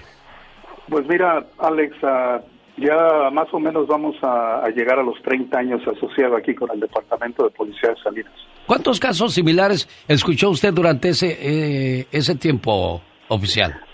No, Alex, sabes que es una es una infinidad de, de casos parecidos a este, ¿verdad? Ya que eh, es algo que desafortunadamente sí sucede muy a menudo. ¿Qué, ¿Qué marca la ley en este caso? ¿Qué puede hacer la mamá? Ah, pues mira, en cuanto a la situación, que obviamente es este es algo muy muy difícil. ah, en cuanto a la ley, en sí irse de casa, que un menor un menor de edad se vaya de casa, no es en contra de la ley, no es un crimen, no es un delito. Ahora, si este vamos a hablar de obligaciones, la obligación de los padres es reportar a la, a la policía la situación, ¿no? Como de que esta, esta jovencita se fue de la casa, obviamente sin el permiso de sus padres y no se sabe en qué pasos anda, pero obviamente no van a ser buenos. Así que la policía sí toma a manos en el asunto y trata de localizar a esta persona. La obligación de los padres es de hacer un reporte, ¿verdad? Documentar el incidente con la policía. La policía trata de localizar a la joven y regresarla a la casa. Ah, ahora, si la si lo- eh, las circunstancias y los riesgos de esta persona ah, son más altos, pues se va a dedicar más tiempo, más ah, personal a que localicen a esta persona. Y lo que quiero decir con ese riesgo, una suposición nada más, vamos a decir que esta jovencita que tiene 14, 15 años, de repente se sabe que se fue con el, según el novio, que tiene 20, 22, 24, o sea, es mayor de edad. Se puede este, tratar de investigar con más, ah, como te digo, más energía, porque el, el que está cometiendo un delito viene siendo el mayor de edad, que está ah, eh, este, contribuyendo a la, a la delincuencia de esta joven. Ah, ahora, por lo que escucho, a lo que dice la, la señora, es que no hay control. No hay ¿Verdad? Ya, ya parece que los que mandan son los hijos. Y lo, lo único que comentó con todo respeto es que ese control no se perdió ayer, no se perdió antier, se perdió desde hace mucho tiempo. Bueno, el oficial nos está respondiendo como ser humano y, y haciendo a un lado el margen de la ley y entra dentro de la lógica oficial. Y, y gracias, le agradezco que me haya tomado la llamada y que nos haya dado esta plática referente a lo que marca la ley y lo que no puedes hacer. Exacto, como él lo dijo, no es un delito que se vaya de la casa. Eh, oficial, gracias. Gracias, oficial. Que era lo que yo quería saber, que si era delito, no. No hay delito. No, hay ¿verdad, delito. oficial? Exactamente. No hay delito. Gracias, Que oficial. tenga buen día, oficial Cabrera, como siempre agradecido, ¿eh? Hasta luego, Alex. Hasta luego, Qué gracias. gusto, aquí estamos. Gracias, muy amable. No le doy unos tickets que traigo por ahí para que me... No, ¿Qué no es les cierto. dije hace ratito? Si no escucharon, yo le comenté aquí al genio. Dije, mira, aquí el- la bronca es, metes a la policía, luego metes al psicólogo, porque te, eh, te van a mandar a la criatura al psicólogo y a ti también como mamá o papá. Ay, ¿Y qué hay Dios. que hacer? Esto más chiquito, a ver, ¿cómo, Diva? Más chiquito. Bueno, nada más arreglarlo aquí en casa, sin necesidad de meter a gente extraña. Perdón, pero es que lo pudiste arreglar a temprana edad. Pero ahorita se te cruzan los cables y dices, ¿qué hago? Si regresa, ¿me la zarandeo o la escucho y la perdono? Y pues ni modo, ya no te digo nada, hija, no te vayas. ¿Qué haces? Ya les dije, a ver, ¿qué quiere tu hija? ¿Se fue por la computadora hasta las 2, 3 de la mañana? ¿Se fue por eso? Pero si Quítasela. nosotros estamos igual, Diva de México, Quítasela. ¿cómo le, cómo le reclamas a la hija si tú estás igual, bien metida en la Ahí estás computadora? viendo, o sea, a ver, a, a- a hacer por a amor de Sebastián Dios. Rulli. Están en comiendo, Instagram. están comiendo la mamá en el celular, la hija en el celular, el papá en el celular. ¿A dónde vamos? ¿Qué clase de convivencia estamos teniendo como padres? Guárdense el teléfono cuando estén comiendo, cuando estén en misa. Guárdenlo, neta, de verdad. Digo, eh, perdón, ya, neta. Ay, disculpe usted, yo embato. Es, es- es que es verdad. Necesitamos coherencia. Pero empieza por ti como papá. Tenemos llamada, Pola. Sí, tenemos la línea 50. María está en Arizona y como mamá platica con la diva de Y el zar de la radio. Diva. Cuéntanos, María, ¿quién se te fue de la casa? ¿Quién se fue jullida? Mira, yo tuve una situación similar. Cuéntanos. A mi hija se quiso ir a los 15 años. Como Al vino y dijo, no me dejas salir, no me dejas ir a las fiestas, yo me voy de la casa con mi amiga, va a pasar por mí. Ándale, En ese momento te bloqueas, dices, ok, ¿qué está pasando aquí? ¿Qué tengo que hacer? Entonces yo dije, quiero tanto a mi hija que lo siento. Le dije, ok, ¿no quieres estar conmigo? No. Junta tus cosas y está bien. Hablé a la policía en ese momento. Y le dije, ¿sabes qué? Mi hija se va a ir de la casa, pero no quiero que se vaya a la calle. Quiero que vengas y me la encierres en uno de los lugares que ustedes tienen donde am, educan a los niños. Tienes que pagar una cantidad. Y vino el policía y ella le dijo que porque yo no la dejaba salir, que porque yo no, am, que porque yo un día le pegué y que sí que el otro. Y dijo el policía, ¿puedo pasar a tu casa? Le dije, sí, está bien. Am, pasó, revisó la casa, miró que todo estaba en orden. Y fue, gracias a Dios que me mandaron ese policía, porque el policía le dijo, no seas estúpida, dice, ¿qué piensas que un chamaco va a hacer por ti en la calle? Qué bueno que todas las mamás fueran como tu mamá. Yo sentía que se me estaba cayendo el mundo de coraje y le dije, ¿te quieres quedar en la casa o te vas con el policía? Tienes dos opciones, pero a la calle no vas a ir. Y me dijo, ¿sabes qué? Te odio. Le dije, no me importa que me odies. Al rato me lo vas a agradecer. Entonces, en ese momento, el policía dijo, agarra tus cosas, te vas a venir conmigo, te vas a ir donde tu mamá pueda pagar un lugar y nosotros te vamos a educar. Si no quieres la educación de tu madre, nosotros te vamos a dar una educación diferente. Donde te vas a parar a las 5 de la mañana, vas a organizar tu cama, no va a haber teléfono, no va a haber computadora, no va a haber nada. Entonces, le doy gracias a Dios que ese policía se puso de mi parte. María, esto fue aquí en Arizona. Fue en Arizona. ¿Y luego qué pasó? ¿Se fue con el policía? No, porque me pidió perdón, mi hija. Dijo, perdóname, yo no me quiero ir con el policía. No, si tarugos no son. ¿Qué les Ahí es donde tenemos que apretar un poco. Tenemos llamada Pola. Sí, tenemos por la línea 999. Oscar, platique de la situación. Gracias, porque luego, ay, es que no, quiero que mi hijo tenga lo que yo no tuve, no sea ridículo, que tu hijo sepa ganarse las cosas, es lo que deben hacer. no Nos hacemos todo. inútiles en Estados Unidos, hecho. dependientes de todo, merecedores de todo y trabajadores de nada. Oscar. Cuéntanos. Hola, ¿qué tal? ¿Cómo estás? Muy buenos días. Mira, me voy a ir rápido porque tengo tres puntos y luego me dan el comentario, ¿ok? Como cuates. Sale. Número uno, número uno, yo pasé una situación con mi hijo eh, hasta los 18 años pura vida. De ahí se me descompuso a que llegue el punto que le dije, ¿sabes qué?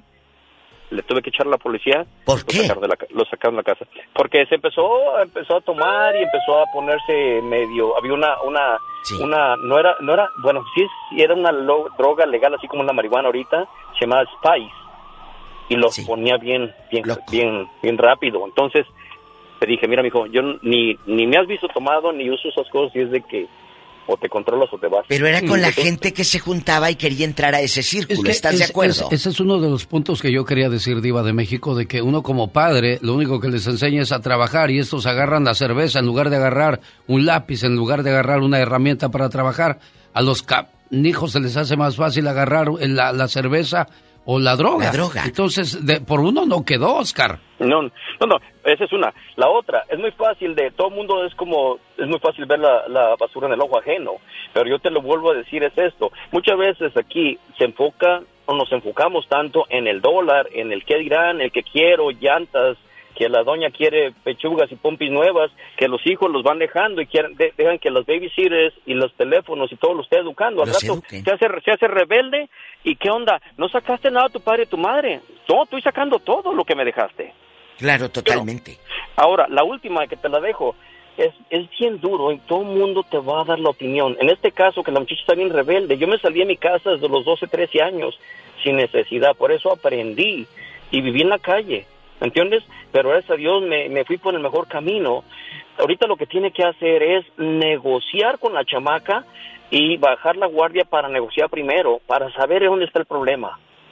Ahora le digo una cosa, Oscar, gracias por su opinión. Y se salió desde los 12 años de su casa, Oscar. Aquí yo es donde yo siempre he dicho, Gracias Dios por no haberme dado una hija porque no sé cómo me comportaría yo con una hija.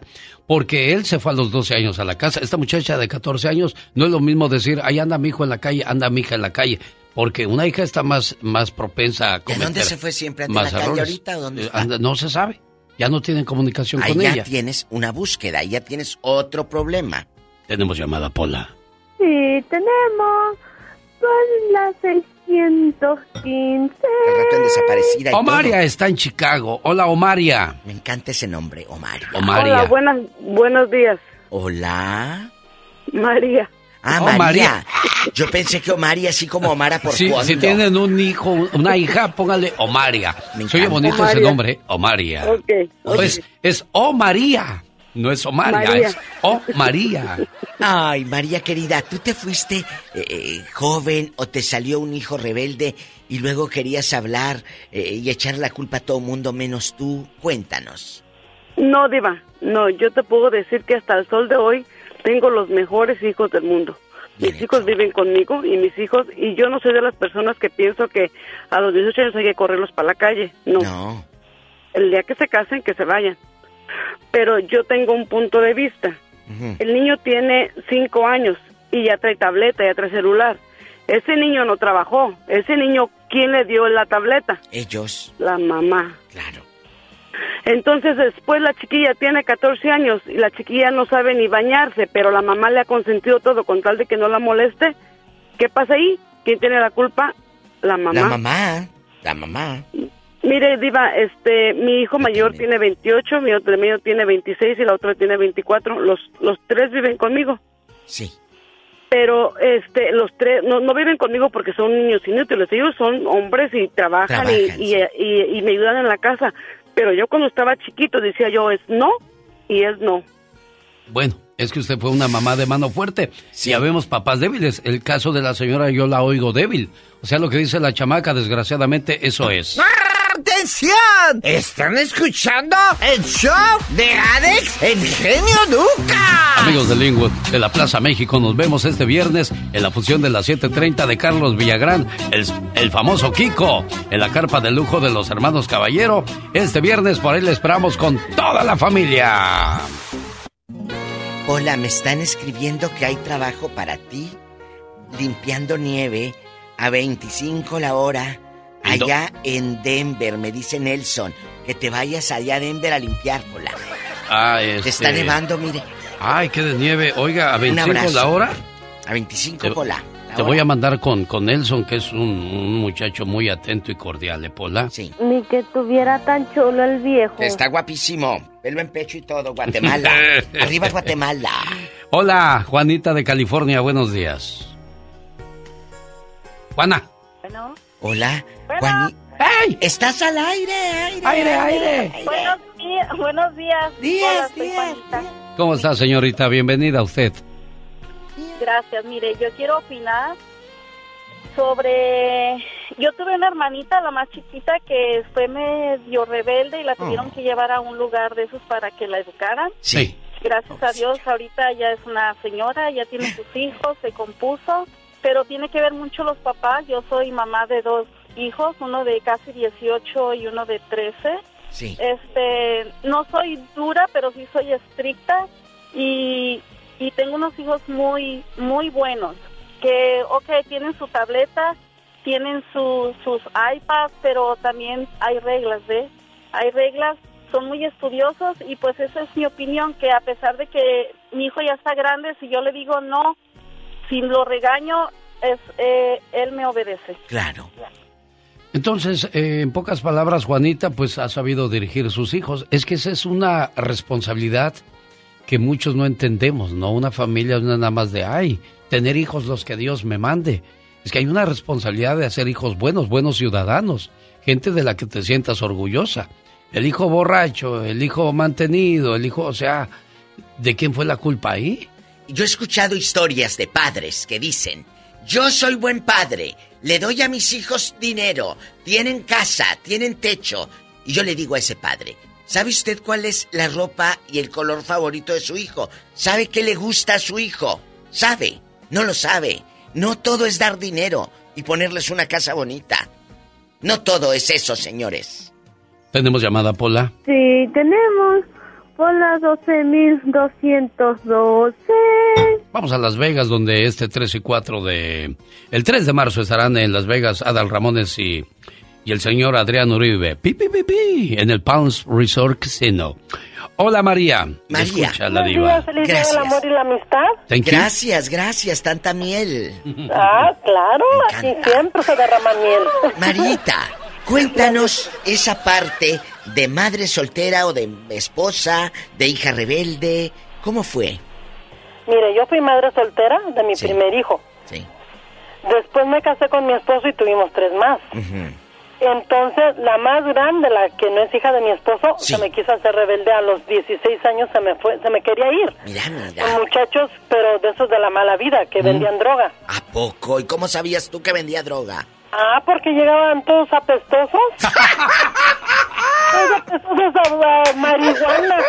Yo conozco las aromas de la droga porque yo tengo, desgraciadamente, me da pena decirlo, pero tengo un hermano que la usa. ¿A poco? Sí, y este, y yo pues, eh, usted sabe que dicen que entre los, ¿cómo dice? Entre los leones se aprende a... a- A rugir. Aullar. entonces pues yo ¿Y luego? aprendí las aromas. Sí. Y este y cuando llegaba mi hija le digo, oye, pues ¿dónde andabas? Con mis amigos. ¿Cuáles amigos? Esos, mira, del carro. Lo iban todos apestosos a marihuana. Qué triste, ¿eh? Oye, ¿cuántos chula. años tenía tu hija en ese entonces, María? Tenía 16. 16, ya ni la Y me dijo, yo me voy de la casa. Mi papá me regañó y me corrió. Yo me voy de la Pues casa. vete. Le digo, "Oh, sí". No, pero ella ya tenía las maletas listas. Claro, la- bien hecho. esperándola. Entonces le digo, ándale, ¿tú cruzas esa puerta? Y yo llamo a la policía. Ah, ¿qué me va a hacer la policía? Me dijo. Y agarró las maletas. Ella tenía dinero porque había trabajado un part-time. Entonces, que le quito una de las maletas a Alex. Y afortunadamente era donde llevaba los zapatos y el dinero. y que corre con las otras dos maletas, se trepó al carro arrastrando todavía las maletas, la metieron y se la llevaron. Yo con el teléfono en la mano le llamé a la policía y le digo, oiga, mi hija se la están llevando, dice, a la fuerza por voluntad, mire, no me importa si por la fuerza o voluntad, le digo, a ellos se le están llevando unos muchachos que venden droga. Le digo, ah, yo no sé, le digo, pero yo sí después hay problemas, yo les estoy avisando que ella hace cosas, a mí no me vengan a decir nada. No, Alex, a la media hora me la trajeron bien bañadita y peinadita. Ándele. Y, y me dice mi hija, le dijo el policía, te vuelves a ir, ya no te vuelvo a traer con tus papás. Dice, te vuelves a ir y, o le pones una mano encima a tu mamá y te vas directito a la cárcel. O que tu mamá te pegue, también a ella me la llevo. Entonces ella bien escurridita pues se fue a su cuarto. Aquí hay una cosa. eh, he escuchado la historia de oficiales buenos y conscientes. Pero esta mamá, la policía le dijo, pues si se fue por su propia voluntad es porque no quiere estar aquí y a fuerzas no la puedes tener. O sea, irte de la casa no es un delito, como nos dijo el oficial Cabrera, pero ¿qué haces, diva de México? Es un dilema fuerte. ¿Más llamadas, Pola, sí o no? Sí, Rápido. tenemos por la 3010. Aquí en Los Ángeles estamos con María. Hola, María. María, llora, que eso da rating. ¡No, diva! Ah, bueno. Hola. El rating. Buenos días a los dos. Gracias. Feliz mes de la, del amor y la amistad, que pues en sí debería ser siempre. Sí. Em, hay una circunstancia, no lo, no lo sé, ¿verdad? No lo sé con la señora. No sé si es ella sola como madre que tiene que criar a estos hijos y... Su y- papá se llama Pedro y está presente y él fue el que me llamó. Están Oh, papá, eh, papá y mamá están juntos y pues no saben qué hacer. Los dos desesperados, Pedritos, ¿y ¿y ahora qué hago, genio Lucas? Buena Mire, pregunta, tengo- muchacho. Tengo cinco hijos, todos muy buenos, pero uno se me quiso salir, como dice uno por ahí, Del del, carril. Del Ajá. A los... eh, tenía 10, 10, 11, 13 años. 13 años empezó a, eh, empecé yo a ver a muchachitos que na- nada tenían que ver con su entorno, pero estaban así como las moscas encima de él. Cuando un día se me fue, eh, eh, llam- llamo igual, hago el reporte a la policía, lo anduvimos buscando y yo fui a dar a la casa de, de un de uno de sus amiguitos, un buen amiguito, pero se había ido sin permiso para Santa Fe Spring. Mira tú.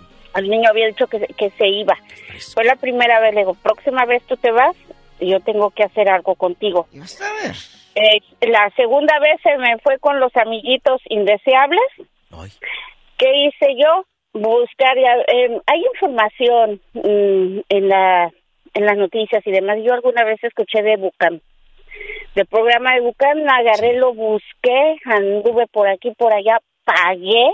Sí, sí. Se lo llevaron, así como dicen, este, le llegaron en la madrugada, él estaba durmiendo, llegó el Bucam para un cam- eh, un camping que hacen con ellos, pero los hacen hacer ejercicio, los tienen con apenas lo necesario, lo básico La para disciplina. que valoren lo que tienen en su casa. Con disciplina.